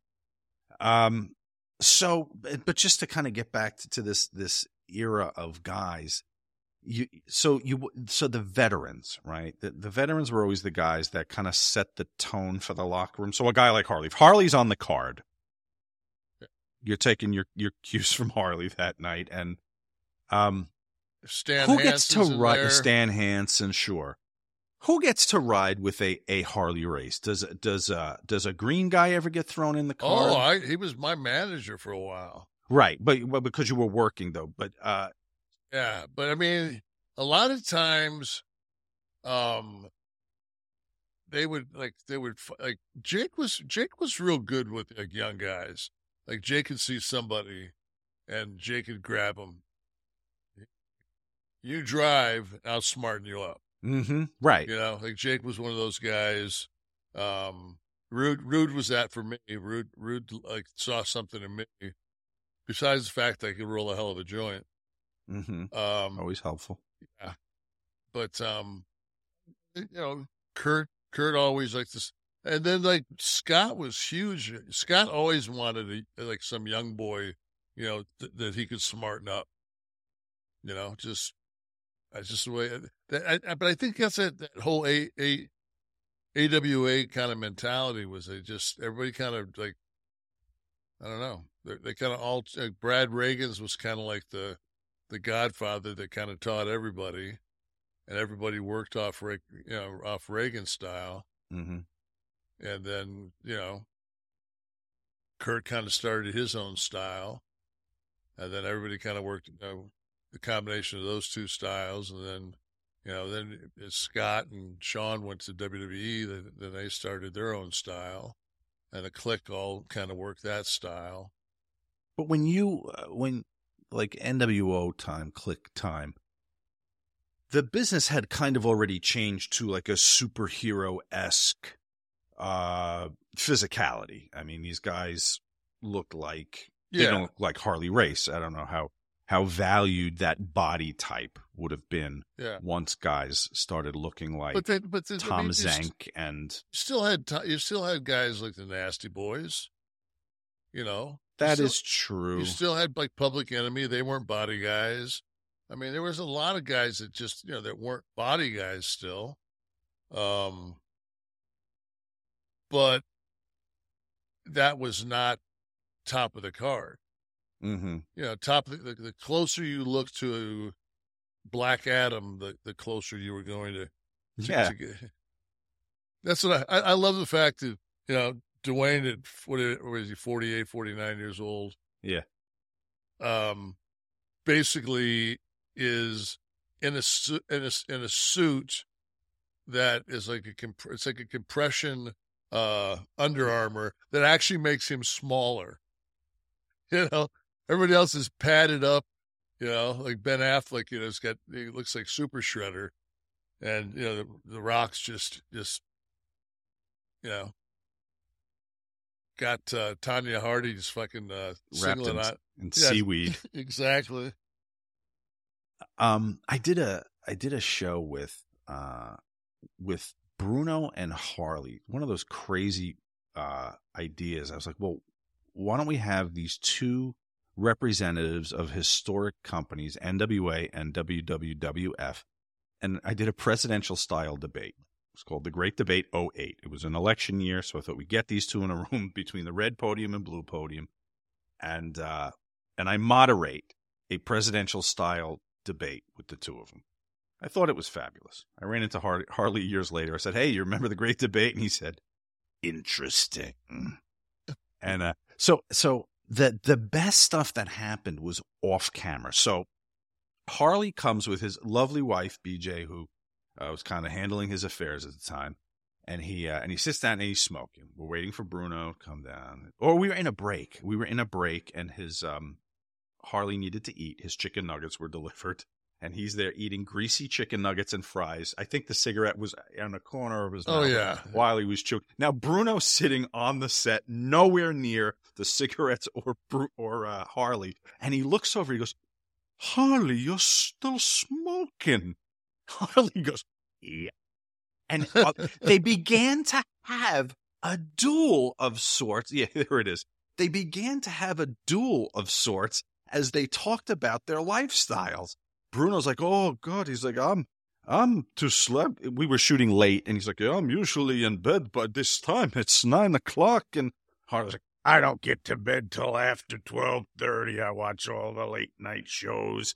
And uh, he's like, "Well, I'm up at six, Harley, so I gotta get to bed at nine. He's like, "I don't worry about what time I get up these days." And I just sat back and enjoyed the two of them off camera while the chicken nuggets were being shoveled into his mouth, and the the room was filling with nicotine.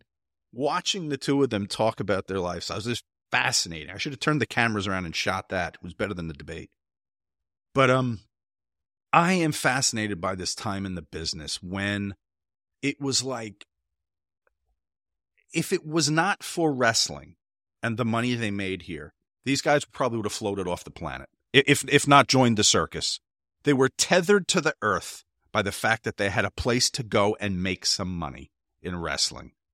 These And, personalities. th- and there were there were there were territories that guys would get paid in an eight ball coke for the night. Like that, And- and that, was one of the accept it. that was one of their choices. You know, you want you want this or an, an eight ball? I'll take the eight ball. Wow.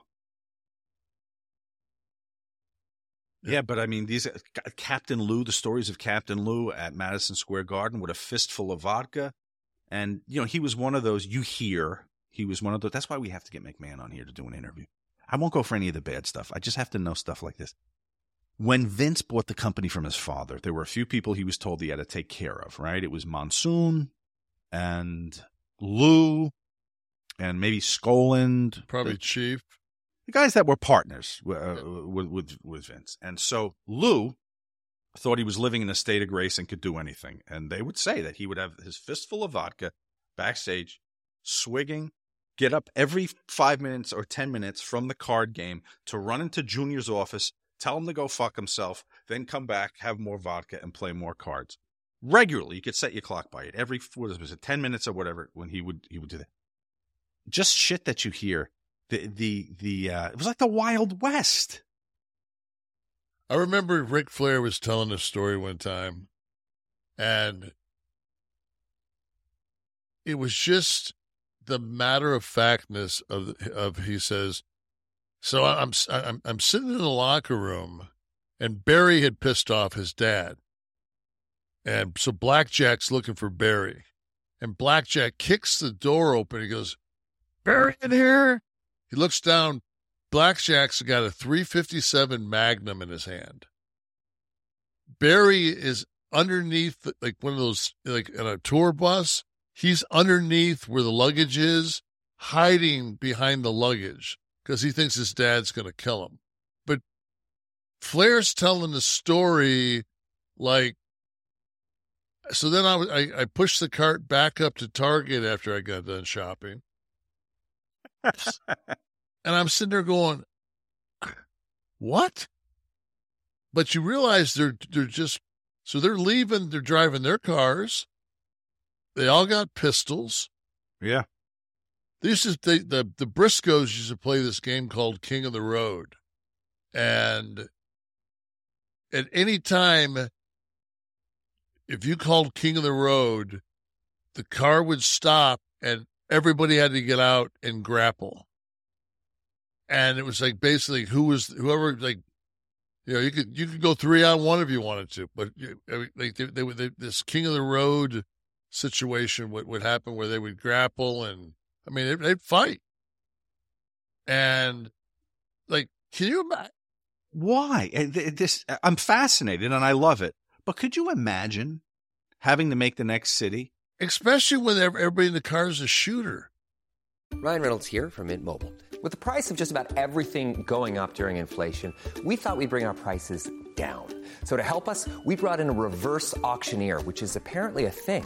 Mint Mobile unlimited premium wireless. Ready to get 30, 30, bit to get 30, bit to get 20, 20, 20, bit to get 20, 20, bit to get 15, 15, 15, 15 just 15 bucks a month. So, Give it a try at mintmobile.com slash switch.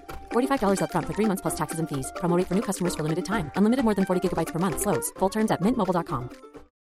Well, You I know, guess that's why they were doing it, right? yeah For, for yeah bragging Yeah. rights or whatever. yeah i mean it was just like Was there ever a time when like Triple H pulled the car over and said, "King of the road," and you and Scott and Hunter had to beat the shit out of each other on the side of the road? if it was nighttime, nobody could have got out of the fucking van.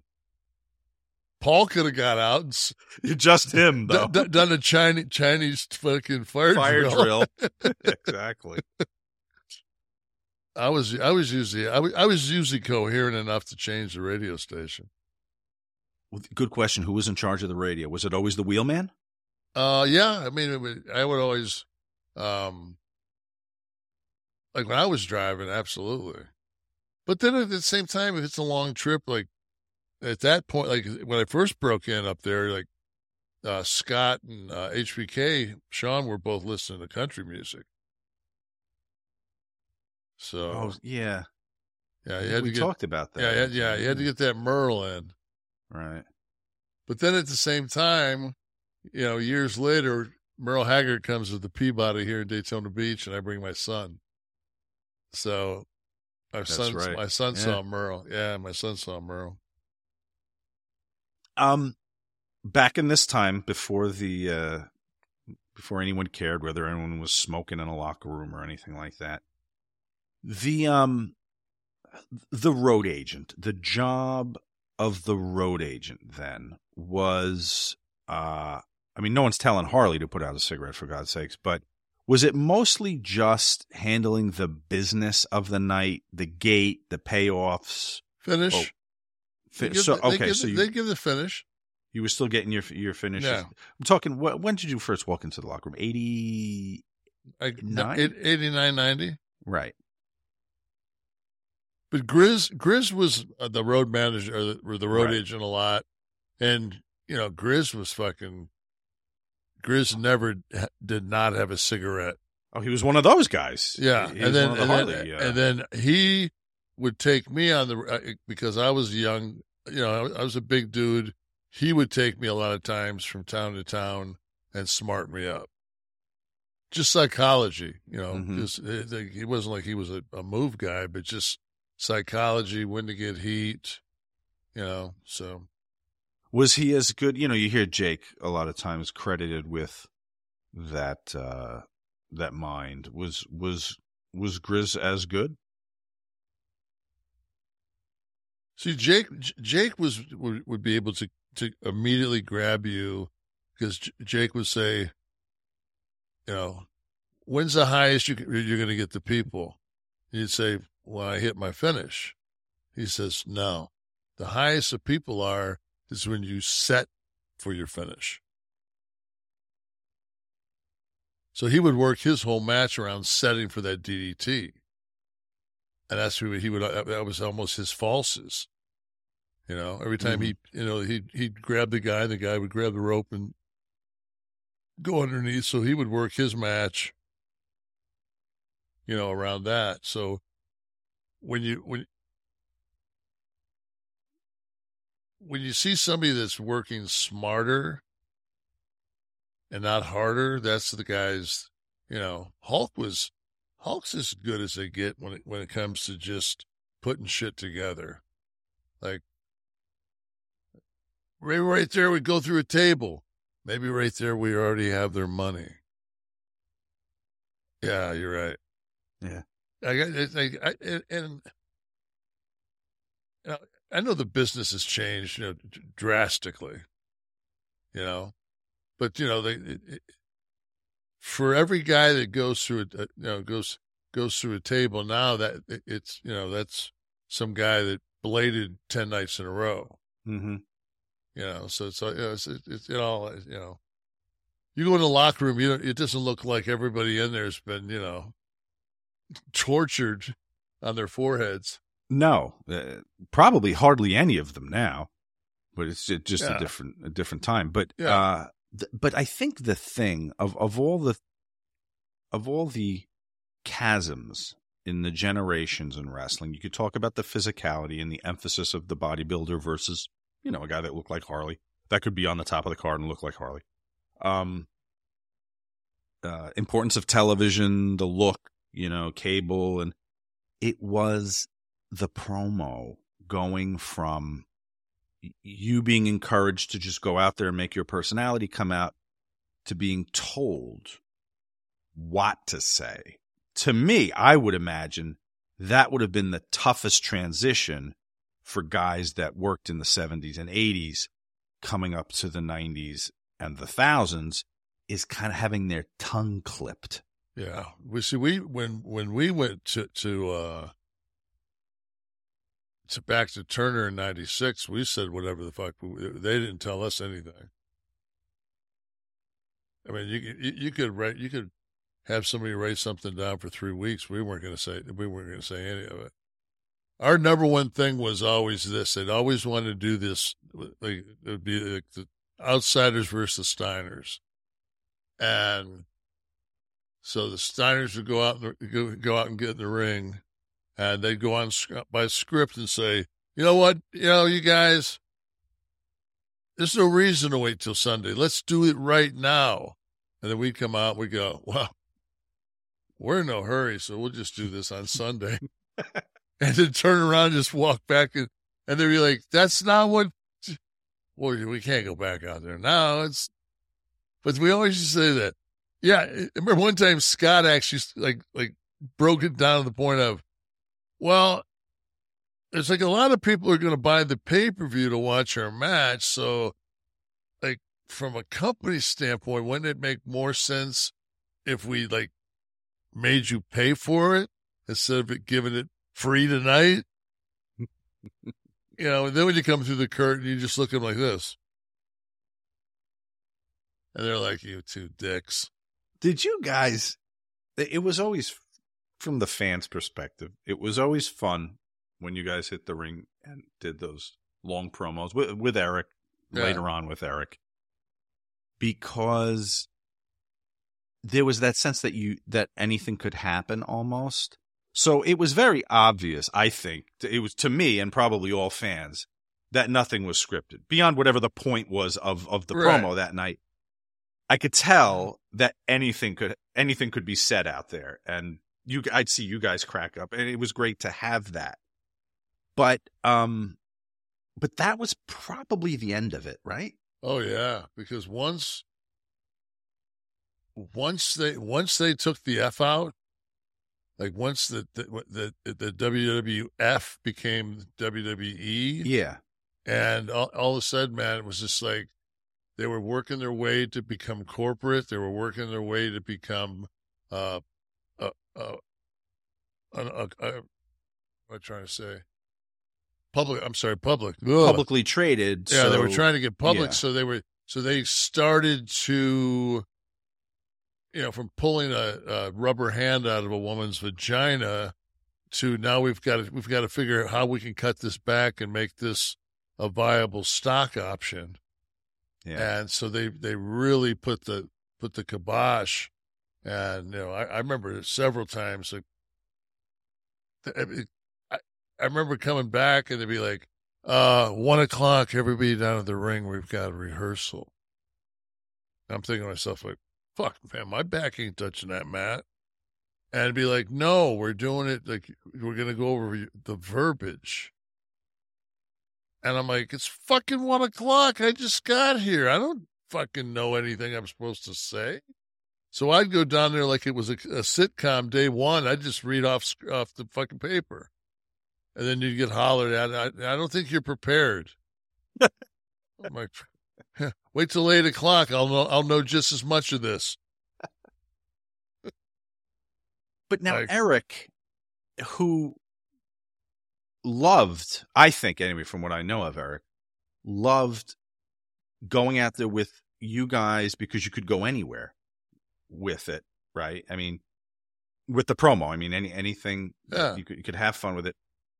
Now he's got to, he's in the middle now, because as a thing, you know, he made the journey to WWE, so now he's in a position where things are going to be scripted. And he's worked with you guys extensively, made a ton of money, like revitalized the company. And now he's got to stand by and be part of the machine that's going to hand you a script. Did he ever privately say to you, Kevin, like change change anything you want or No, because at that point it was just it, it was it was almost like after three or four times you doing your own shit, even though it might have been better, they didn't care because to to Mm. to them it was huge not being a good soldier. mm, You know, it was just like so and and like I've always said, man, I don't have a problem. Like that the piece of artwork behind me is is original, but I'm sure that you know that that she wouldn't have a problem you know doing doing print to canvas and selling those for a thousand bucks if, there was a market for it. So you're saying that uh, compromising the art for commerce is going Yeah, pro. Exactly. I mean, it's In it's a it's, way.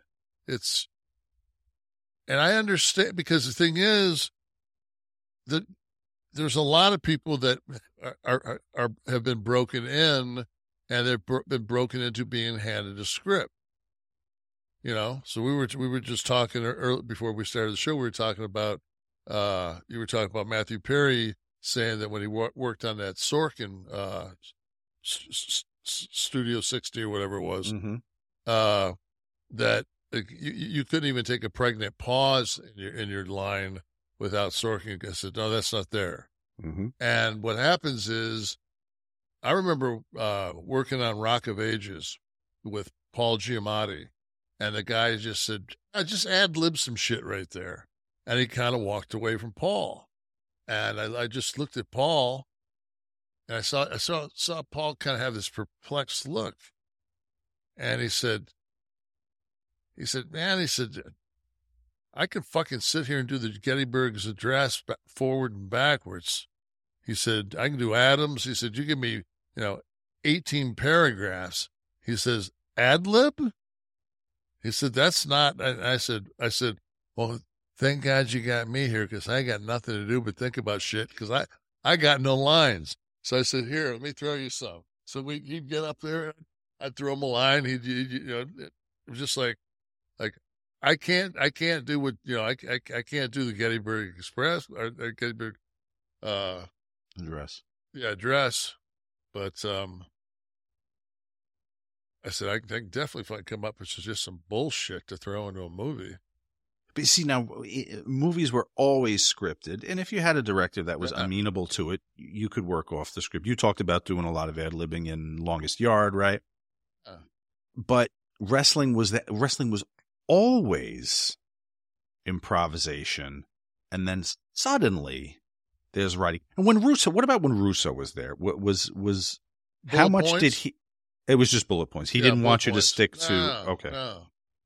Because he knew he, he like he he knew the flavor he wanted. He but he wasn't gonna he wasn't gonna write your shit. Like I remember when I came back and they would be like, and one of those writers would come up to me in WWE and they'd be like, "So I was looking at some old Diesel uh, interviews you did." I'd be like, "Like what? Like those were fine. Like those are rotten. Those are. I mean, uh, oh, and? I'm thinking. I'm thinking along that line, but just not so much dialogue. Oh, so you want me to sit here and get buried by Punk? I got it. Yeah. You were you were there in an interesting time, man. You saw the change. You saw that. yeah, I saw it. The thing was, changeover.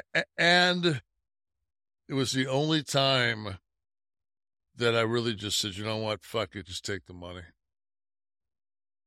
I did it when they when they handed me the Oz. Gimmick and Sullivan looked at me and goes, I said, "Ke- uh, Kevin, I don't, I don't get it.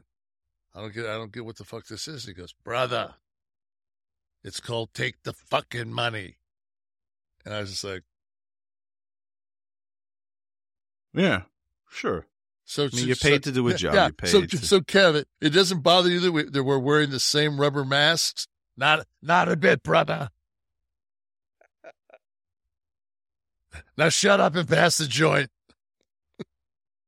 But back in the day, if you were booking for Crockett or whatever, as important, maybe more important than what you did in the ring and being a good soldier or whatever, was what you did on the microphone. Yeah, but could you imagine somebody telling Dusty or telling Flair what their promo was?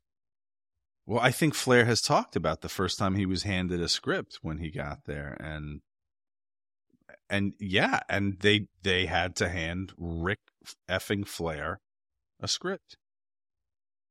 He should have just Nashed it. Went into business for himself. You gotta throw the verb in there. He should have I, just I, Nashed it. I think I'm I'm I'm quite sure that the the first time they handed it to him, he didn't he didn't cower and just go, "Oh, whatever you say." He probably went like, I, guarantee you, once he got away around a corner, or something that thing was thrown in the garbage. like this. Uh, I remember when That's they, what I would talk to Rick about. You know, I, I don't want to care about the title reigns, and I would Ah. talk to him about how one of the best talkers in the history of the business, one of the best promos, a guy that was born to do what he did at the time that he did it. The first time he walked in and got handed a script. What the hell happened? I, I want to know that scene. it was so impo. I mean, when would you? When would Ric Flair have ever needed a script? Never. When would, when would Dusty ever have net? Never. Scott, never. Rock, but never. But like, but like you said before, it wasn't about them needing it. It was about controlling the message and keeping it and sanitized. and- because the other person was already a drone. So if you said they're waiting for you to say um, Summers at SummerSlam, and you never get there, you're still burying them an hour later. And they're sitting there going, SummerSlam. When is he going to say SummerSlam? I know I say so. My Plug lines show, after plug the show, SummerSlam. plug the show, yeah. my, my, uh, my lines after SummerSlam. well, if you had Vince on headset, someone would be being screamed at. Yeah, but you wouldn't get you get hollered at, you get hollered at when you come back, and that was oh, always when you're in there, you, you No. don't get fed anything ever. no by, by the ref, nothing, Nothing. Someone, nothing. no they they might tell you go home. You know, like you guys are long. Mm-hmm. I, I remember one time I we were we were doing a, a, TV taping and we weren't the last we weren't the last segment, and uh I remember the, the referee came over and buzzed me, and then Sean came over to tag me, and I said they said go home. He goes, "Fuck them, we're not last." like, let them work. Let let them cut the three minutes out of their match. Amazing. Different time. Yeah. Different time. Kevin, I, I know that you talked to me last week about Miracle brand sheets.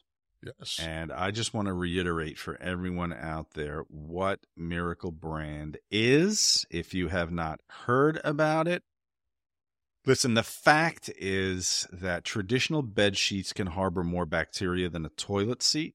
This is a fact. It could lead to acne, allergies, stuffy noses, it, and beyond that, it's just gross. Miracle Brand offers a whole line of self cleaning, eco friendly bedding such as sheets, pillowcases, and comforters, and they prevent 99% of bacteria and require three times less laundering. How the heck does that happen, you're saying? It's very simple. Silver. What am I talking about, silver? What am I talking about? Silver infused fabrics originally developed by NASA. Miracle brand sheets are thermoregulating and designed to keep you at the perfect temperature all night long. So you get better sleep every night. They're self cleaning, they're infused with that natural silver that prevents 99.9% of bacterial growth, leaving them to stay cleaner and fresher three times longer than other sheets. No gross odors either. Okay? They are the perfect gift. We are getting to that time of year. You, your spouse, friends, family, whoever, who doesn't want better sleep and luxurious bedding, for God's sakes? It's just better all around, better for your skin, better for you. So stop sleeping on bacteria. I have to tell you this. What's the matter with you? Stop sleeping on bacteria. Clean sheets mean less bacteria to clog your pores and fewer breakouts and skin problems. So you're going to go to miracle dot slash Kevin. Try miracle, T R Y miracle dot com slash Kevin. Okay, try today. Give it to somebody special for the holiday season. We've got a special deal for all listeners. You save 40%. I said 40 freaking percent if you use the promo code Kevin at checkout. Save even more, get three free towels, okay? Miracle is so confident in their product, it's backed with a 30 day money back guarantee. So if you aren't 100% satisfied, you get the full refund. Upgrade your sleep with Miracle brand. Go to trymiracle.com slash Kevin. Use the code Kevin. Claim your three, your free three piece towel set. Save over 40%. Again, that's trymiracle.com slash Kevin. Go do it now. We'll wait. Click it. Type it. Good. Treat yourself, a friend, a loved one this holiday season. Thank you, Miracle Brand. They didn't send me the, the towels. Did they send you the towels? You just got the sheets?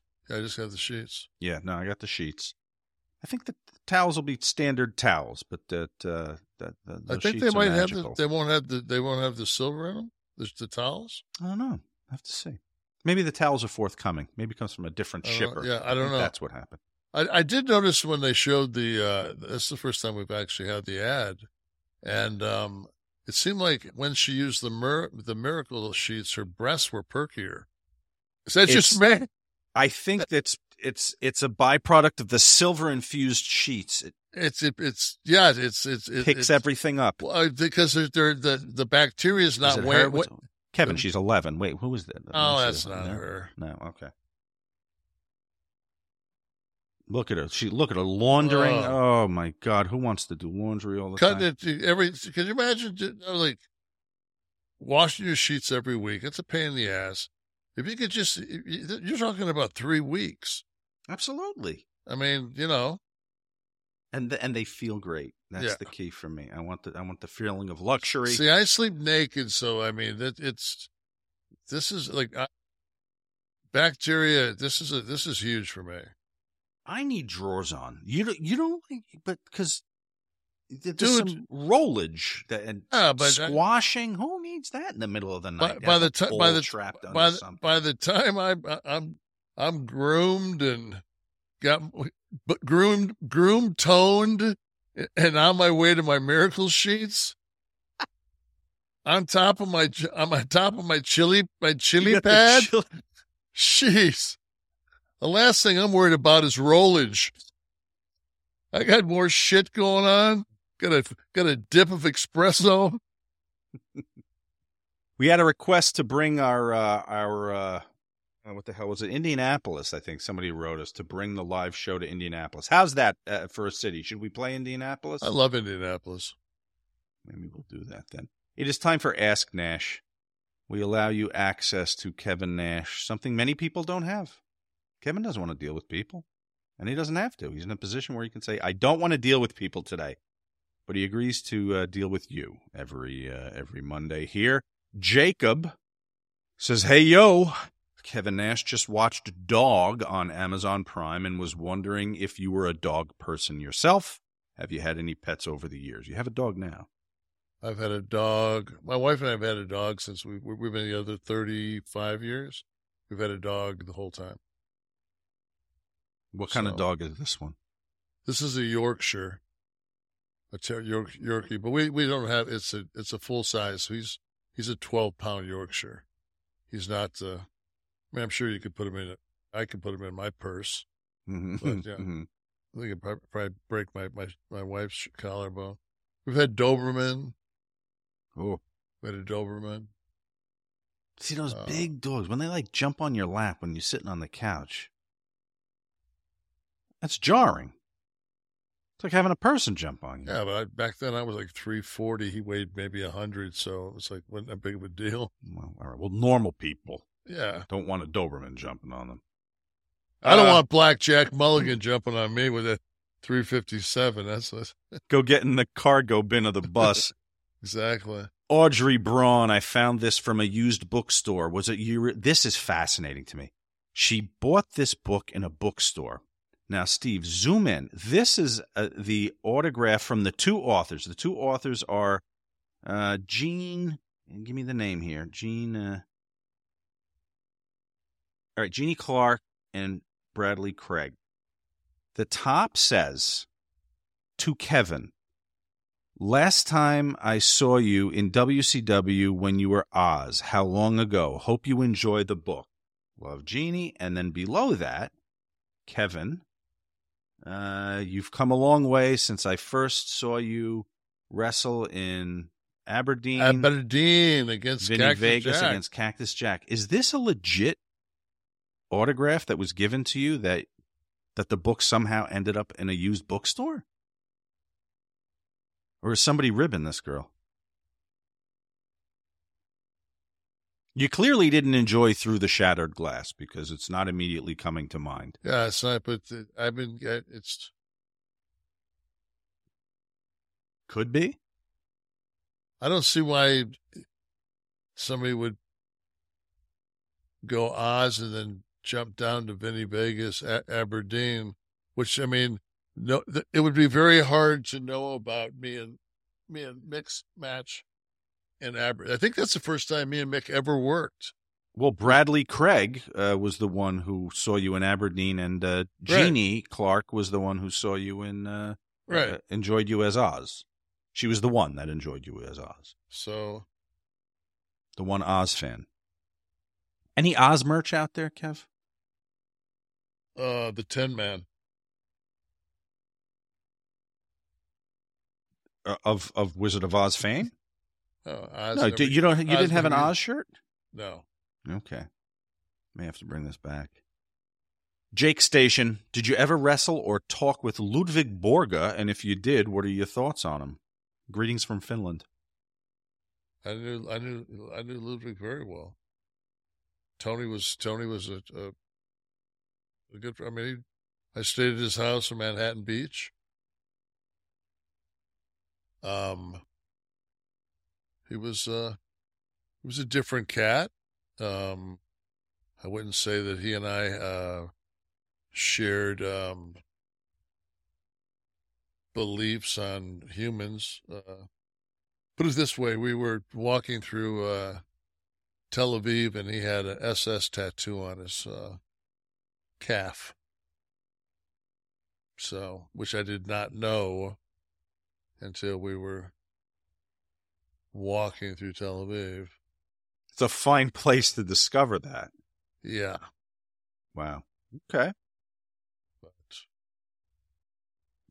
Uh, Nunya Bizbis. A few questions for you as a local that I've always wondered. Number one, why did Mort Krim always look like he just drank vinegar? Two, why is Lansing, Michigan the home of so many crackheads and theft of car tires? Three, what exactly was the Noid? Well, the Noid was that pizza uh, gimmick that they were doing for a little bit, right? Avoid the Noid. wasn't that Domino's? That was Domino's, I think. Yeah. The little red, the red, uh, the red hat on. Yeah, I think that one went over like a fart in church. Uh, it went it went over like that fucking uh, D- Detroit style pizza, the square one. Exactly. I think this was an attempted reference to the pizza, but it's different company. Mort Yeah. Krim. Mort Mort Crimson old. He's just an old crusty fucker. He's been he was around for a thousand years. He he was on he was on our. uh I did that show, the Detroiters, and they had. He, he was on he was on that. Um, what was the other one they asked? Lansing, Michigan. Is that a shithole? No, fucking. I mean, if they would have said Flint or Saginaw, but Lansing. I mean, you go to the you go to the hood anywhere in Michigan, you're, you know, Flint took the dive when in when the industry left, right? It was it, was a- lost that it lost that huge GM truck plant, right. and the Saginaw had the, the Saginaw had an assembly, like when when everything was built up in Michigan, those those towns were, you know, they were. You could make a family of four could live. Mm-hmm. you know, and then when when when all those when those plants all shut, and you know, that was it. There was a documentary on I don't know one of the streamers about the police force in Flint. Flint. You yeah. see that? Trying to police Flint amid like- like, corruption and uh, There's like eleven. They had like eleven officers.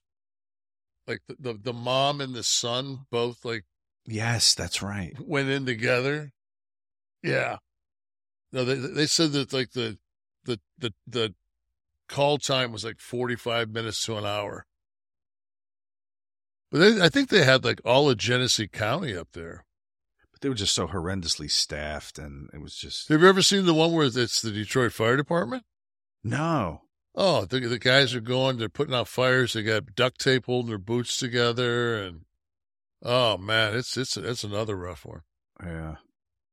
Wow. Uh, Mark Millam.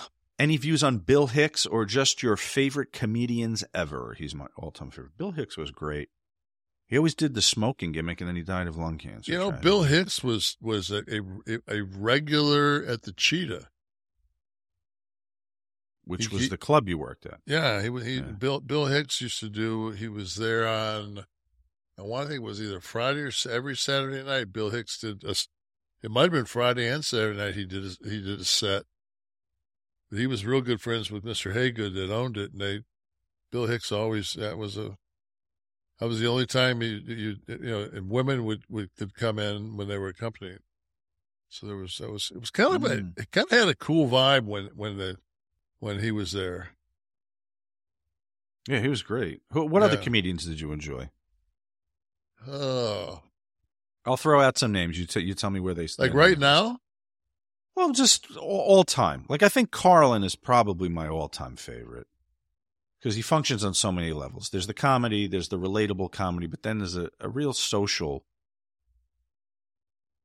overtone, Yeah, I, which is I- relevant today. right now. Bill Burr's probably my favorite. Yeah, Burr's great. I think he's really good. Um, God, all time. I mean, Richard Pryor, I grew up with. How about Kinnison? Where do you put Kinnison? He'd be, he'd, probably- he'd be top twenty, but not no, not Hmm. my, not my, my Rushmore. Um, Gilbert Gottfried. Not the Rushmore. but uh, Gilbert Gilbert Gottfried at a roast, un, unreal. hmm You know, I Don mean, Rickles. great on great in the first chair at on Carson. Non Carson, right? On Yeah. Carson, un- unbelievable. I mean, just unbelievable. Um, I remember one time Johnny Carson was was uh, going to call Bob Newhart out uh, as his next guest. He says he says this this this is probably one of the classiest guys I know. He goes, Bob Newhart's so classy. He gets out of the shower to use the to use the the, the urinal. I was like a kid. I was just like, what? Then I thought about. it, I'm like, oh yeah, that means he's not pissing in the shower. Excellent. So yeah, Oh, I think Eddie, I think Eddie Eddie Murphy was Eddie great. Murphy, I think you know. I think uh, Chris Rock was was was amazing. I don't think there's anybody that'll ever be better than Chappelle. You know, I he's think ve- Chap- you know Chappelle is just Chappelle to me. Um, is is is very Carlin ish. You know, where it, it's. Has anybody like watched the Netflix thing where he's doing like they brought him back to this to get an award for this. He somehow pondered his way into some art school. That's where he, you know, he, and he's, but he does, he does like a, it's on Netflix right now. It's like a 30 minute little, little bit, but he's, he's just talking about, you know, getting into, you know, in- into this school. Mm-hmm. But, uh, no, I, uh, I think, I think that he's, he's amazing. The uh you mentioned Eddie Murphy. That that was a defining that special, that HBO special in 1984. It was called Delirious when he was in the orange jumpsuit. Yeah. That that was a game changer for me. It comedy became cool, almost like rock star cool with with Eddie Murphy. And that was Yeah. massive, redefining. Was that the, what what was the one he was in the, that, that was the red leather, right? Yeah, yeah, the red leather. That's It was in the red leather. or yeah, red. It was red leather. that was huge. Um, Peter D says, "Hi, Kevin. Can you call Hulk on your podcast? Just a short message from him would be great. What would we talk to Hulk about? Ask him how that fucking uh what's going down there karaoke. What has he got? He has karaoke down at his at his beach place all the time. Does he still have the place in Clearwater? The uh, He's got he's got the, the beach shop, and then he's got like Hogan's Hangout, oh, okay. and then Nick Nick, uh, you know Nick's a really talented DJ, and uh, so so Nick Nick spends a couple nights for the younger crowd, and Hulk's down there. I think uh, I think they I think they do it Monday, like in, in, they coincide with with Raw, and they may do something Friday um, with SmackDown. Is that in Tampa? Clearwater. In Clearwater. Okay. Yeah. Well, maybe we'll do our first show there. We'll see. We'll do a live show there. Um, David Van Boglin. Kev, we're the top five managers, valets, or advocates of all time. Top five. Uh, Wizard. Um, Bobby Heenan. Mm-hmm. JJ. Um, Albano. uh, yeah, definitely Lou. We gotta come up- Blassie. I never really, really. he- he- He's like, I wasn't ever around him. Mm-hmm. You know, Mm, you said that. JJ right? Yeah. yeah. Paul Jones. Hi- Heyman, Heyman, right? yeah, Heyman. Okay. I'm, I'm sorry. I, I feel bad that, that it took me a second to come up with him. Well, there's, there's probably more, but uh, he Yeah, but, asked I for the five. Yeah. He asked for five, we gave him eleven soft. Boom. You know, I, I, don't get to say that we forgot to get to the bunkhouse stampede anymore because we very We- handily covered that last week. And, and I didn't, I didn't hear a whole lot of uh, like comments at the beginning of our our podcast. If anybody, you know, really diving into that with with with I saw some. I saw some, mostly shock uh, and awe that that we covered it. Um, they kept commentary to themselves, I guess. But Yeah, I, I think what it is is it's it's it's just the shock, you know, to take something so precious, and like I saw one, I saw one comment. The guy said, "I I knew you'd you'd shit on it because it was da, da, da, da, da." I'm thinking, I said how bad the match was. I didn't say anything about Dusty.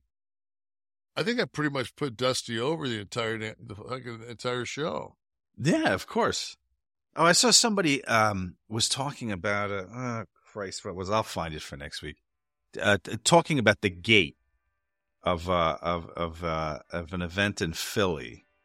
Um the I, I guess it was a stampede in Philly. Um that uh he was saying was a was a record sellout Like twelve thousand people. At, it- a, at a house show. I'll find it. Well, all I know is when we used to run Philadelphia, it, and it was early WCW, we used to run the Civic Center in Mm-hmm. Philadelphia. It was over by the train tracks. You couldn't have put fucking 20, you couldn't have put fucking 12,000 roaches. And that was, I'm sure you could because there were. They had about twelve thousand. I mean, f- I never saw more than 3,000 people in that shithole.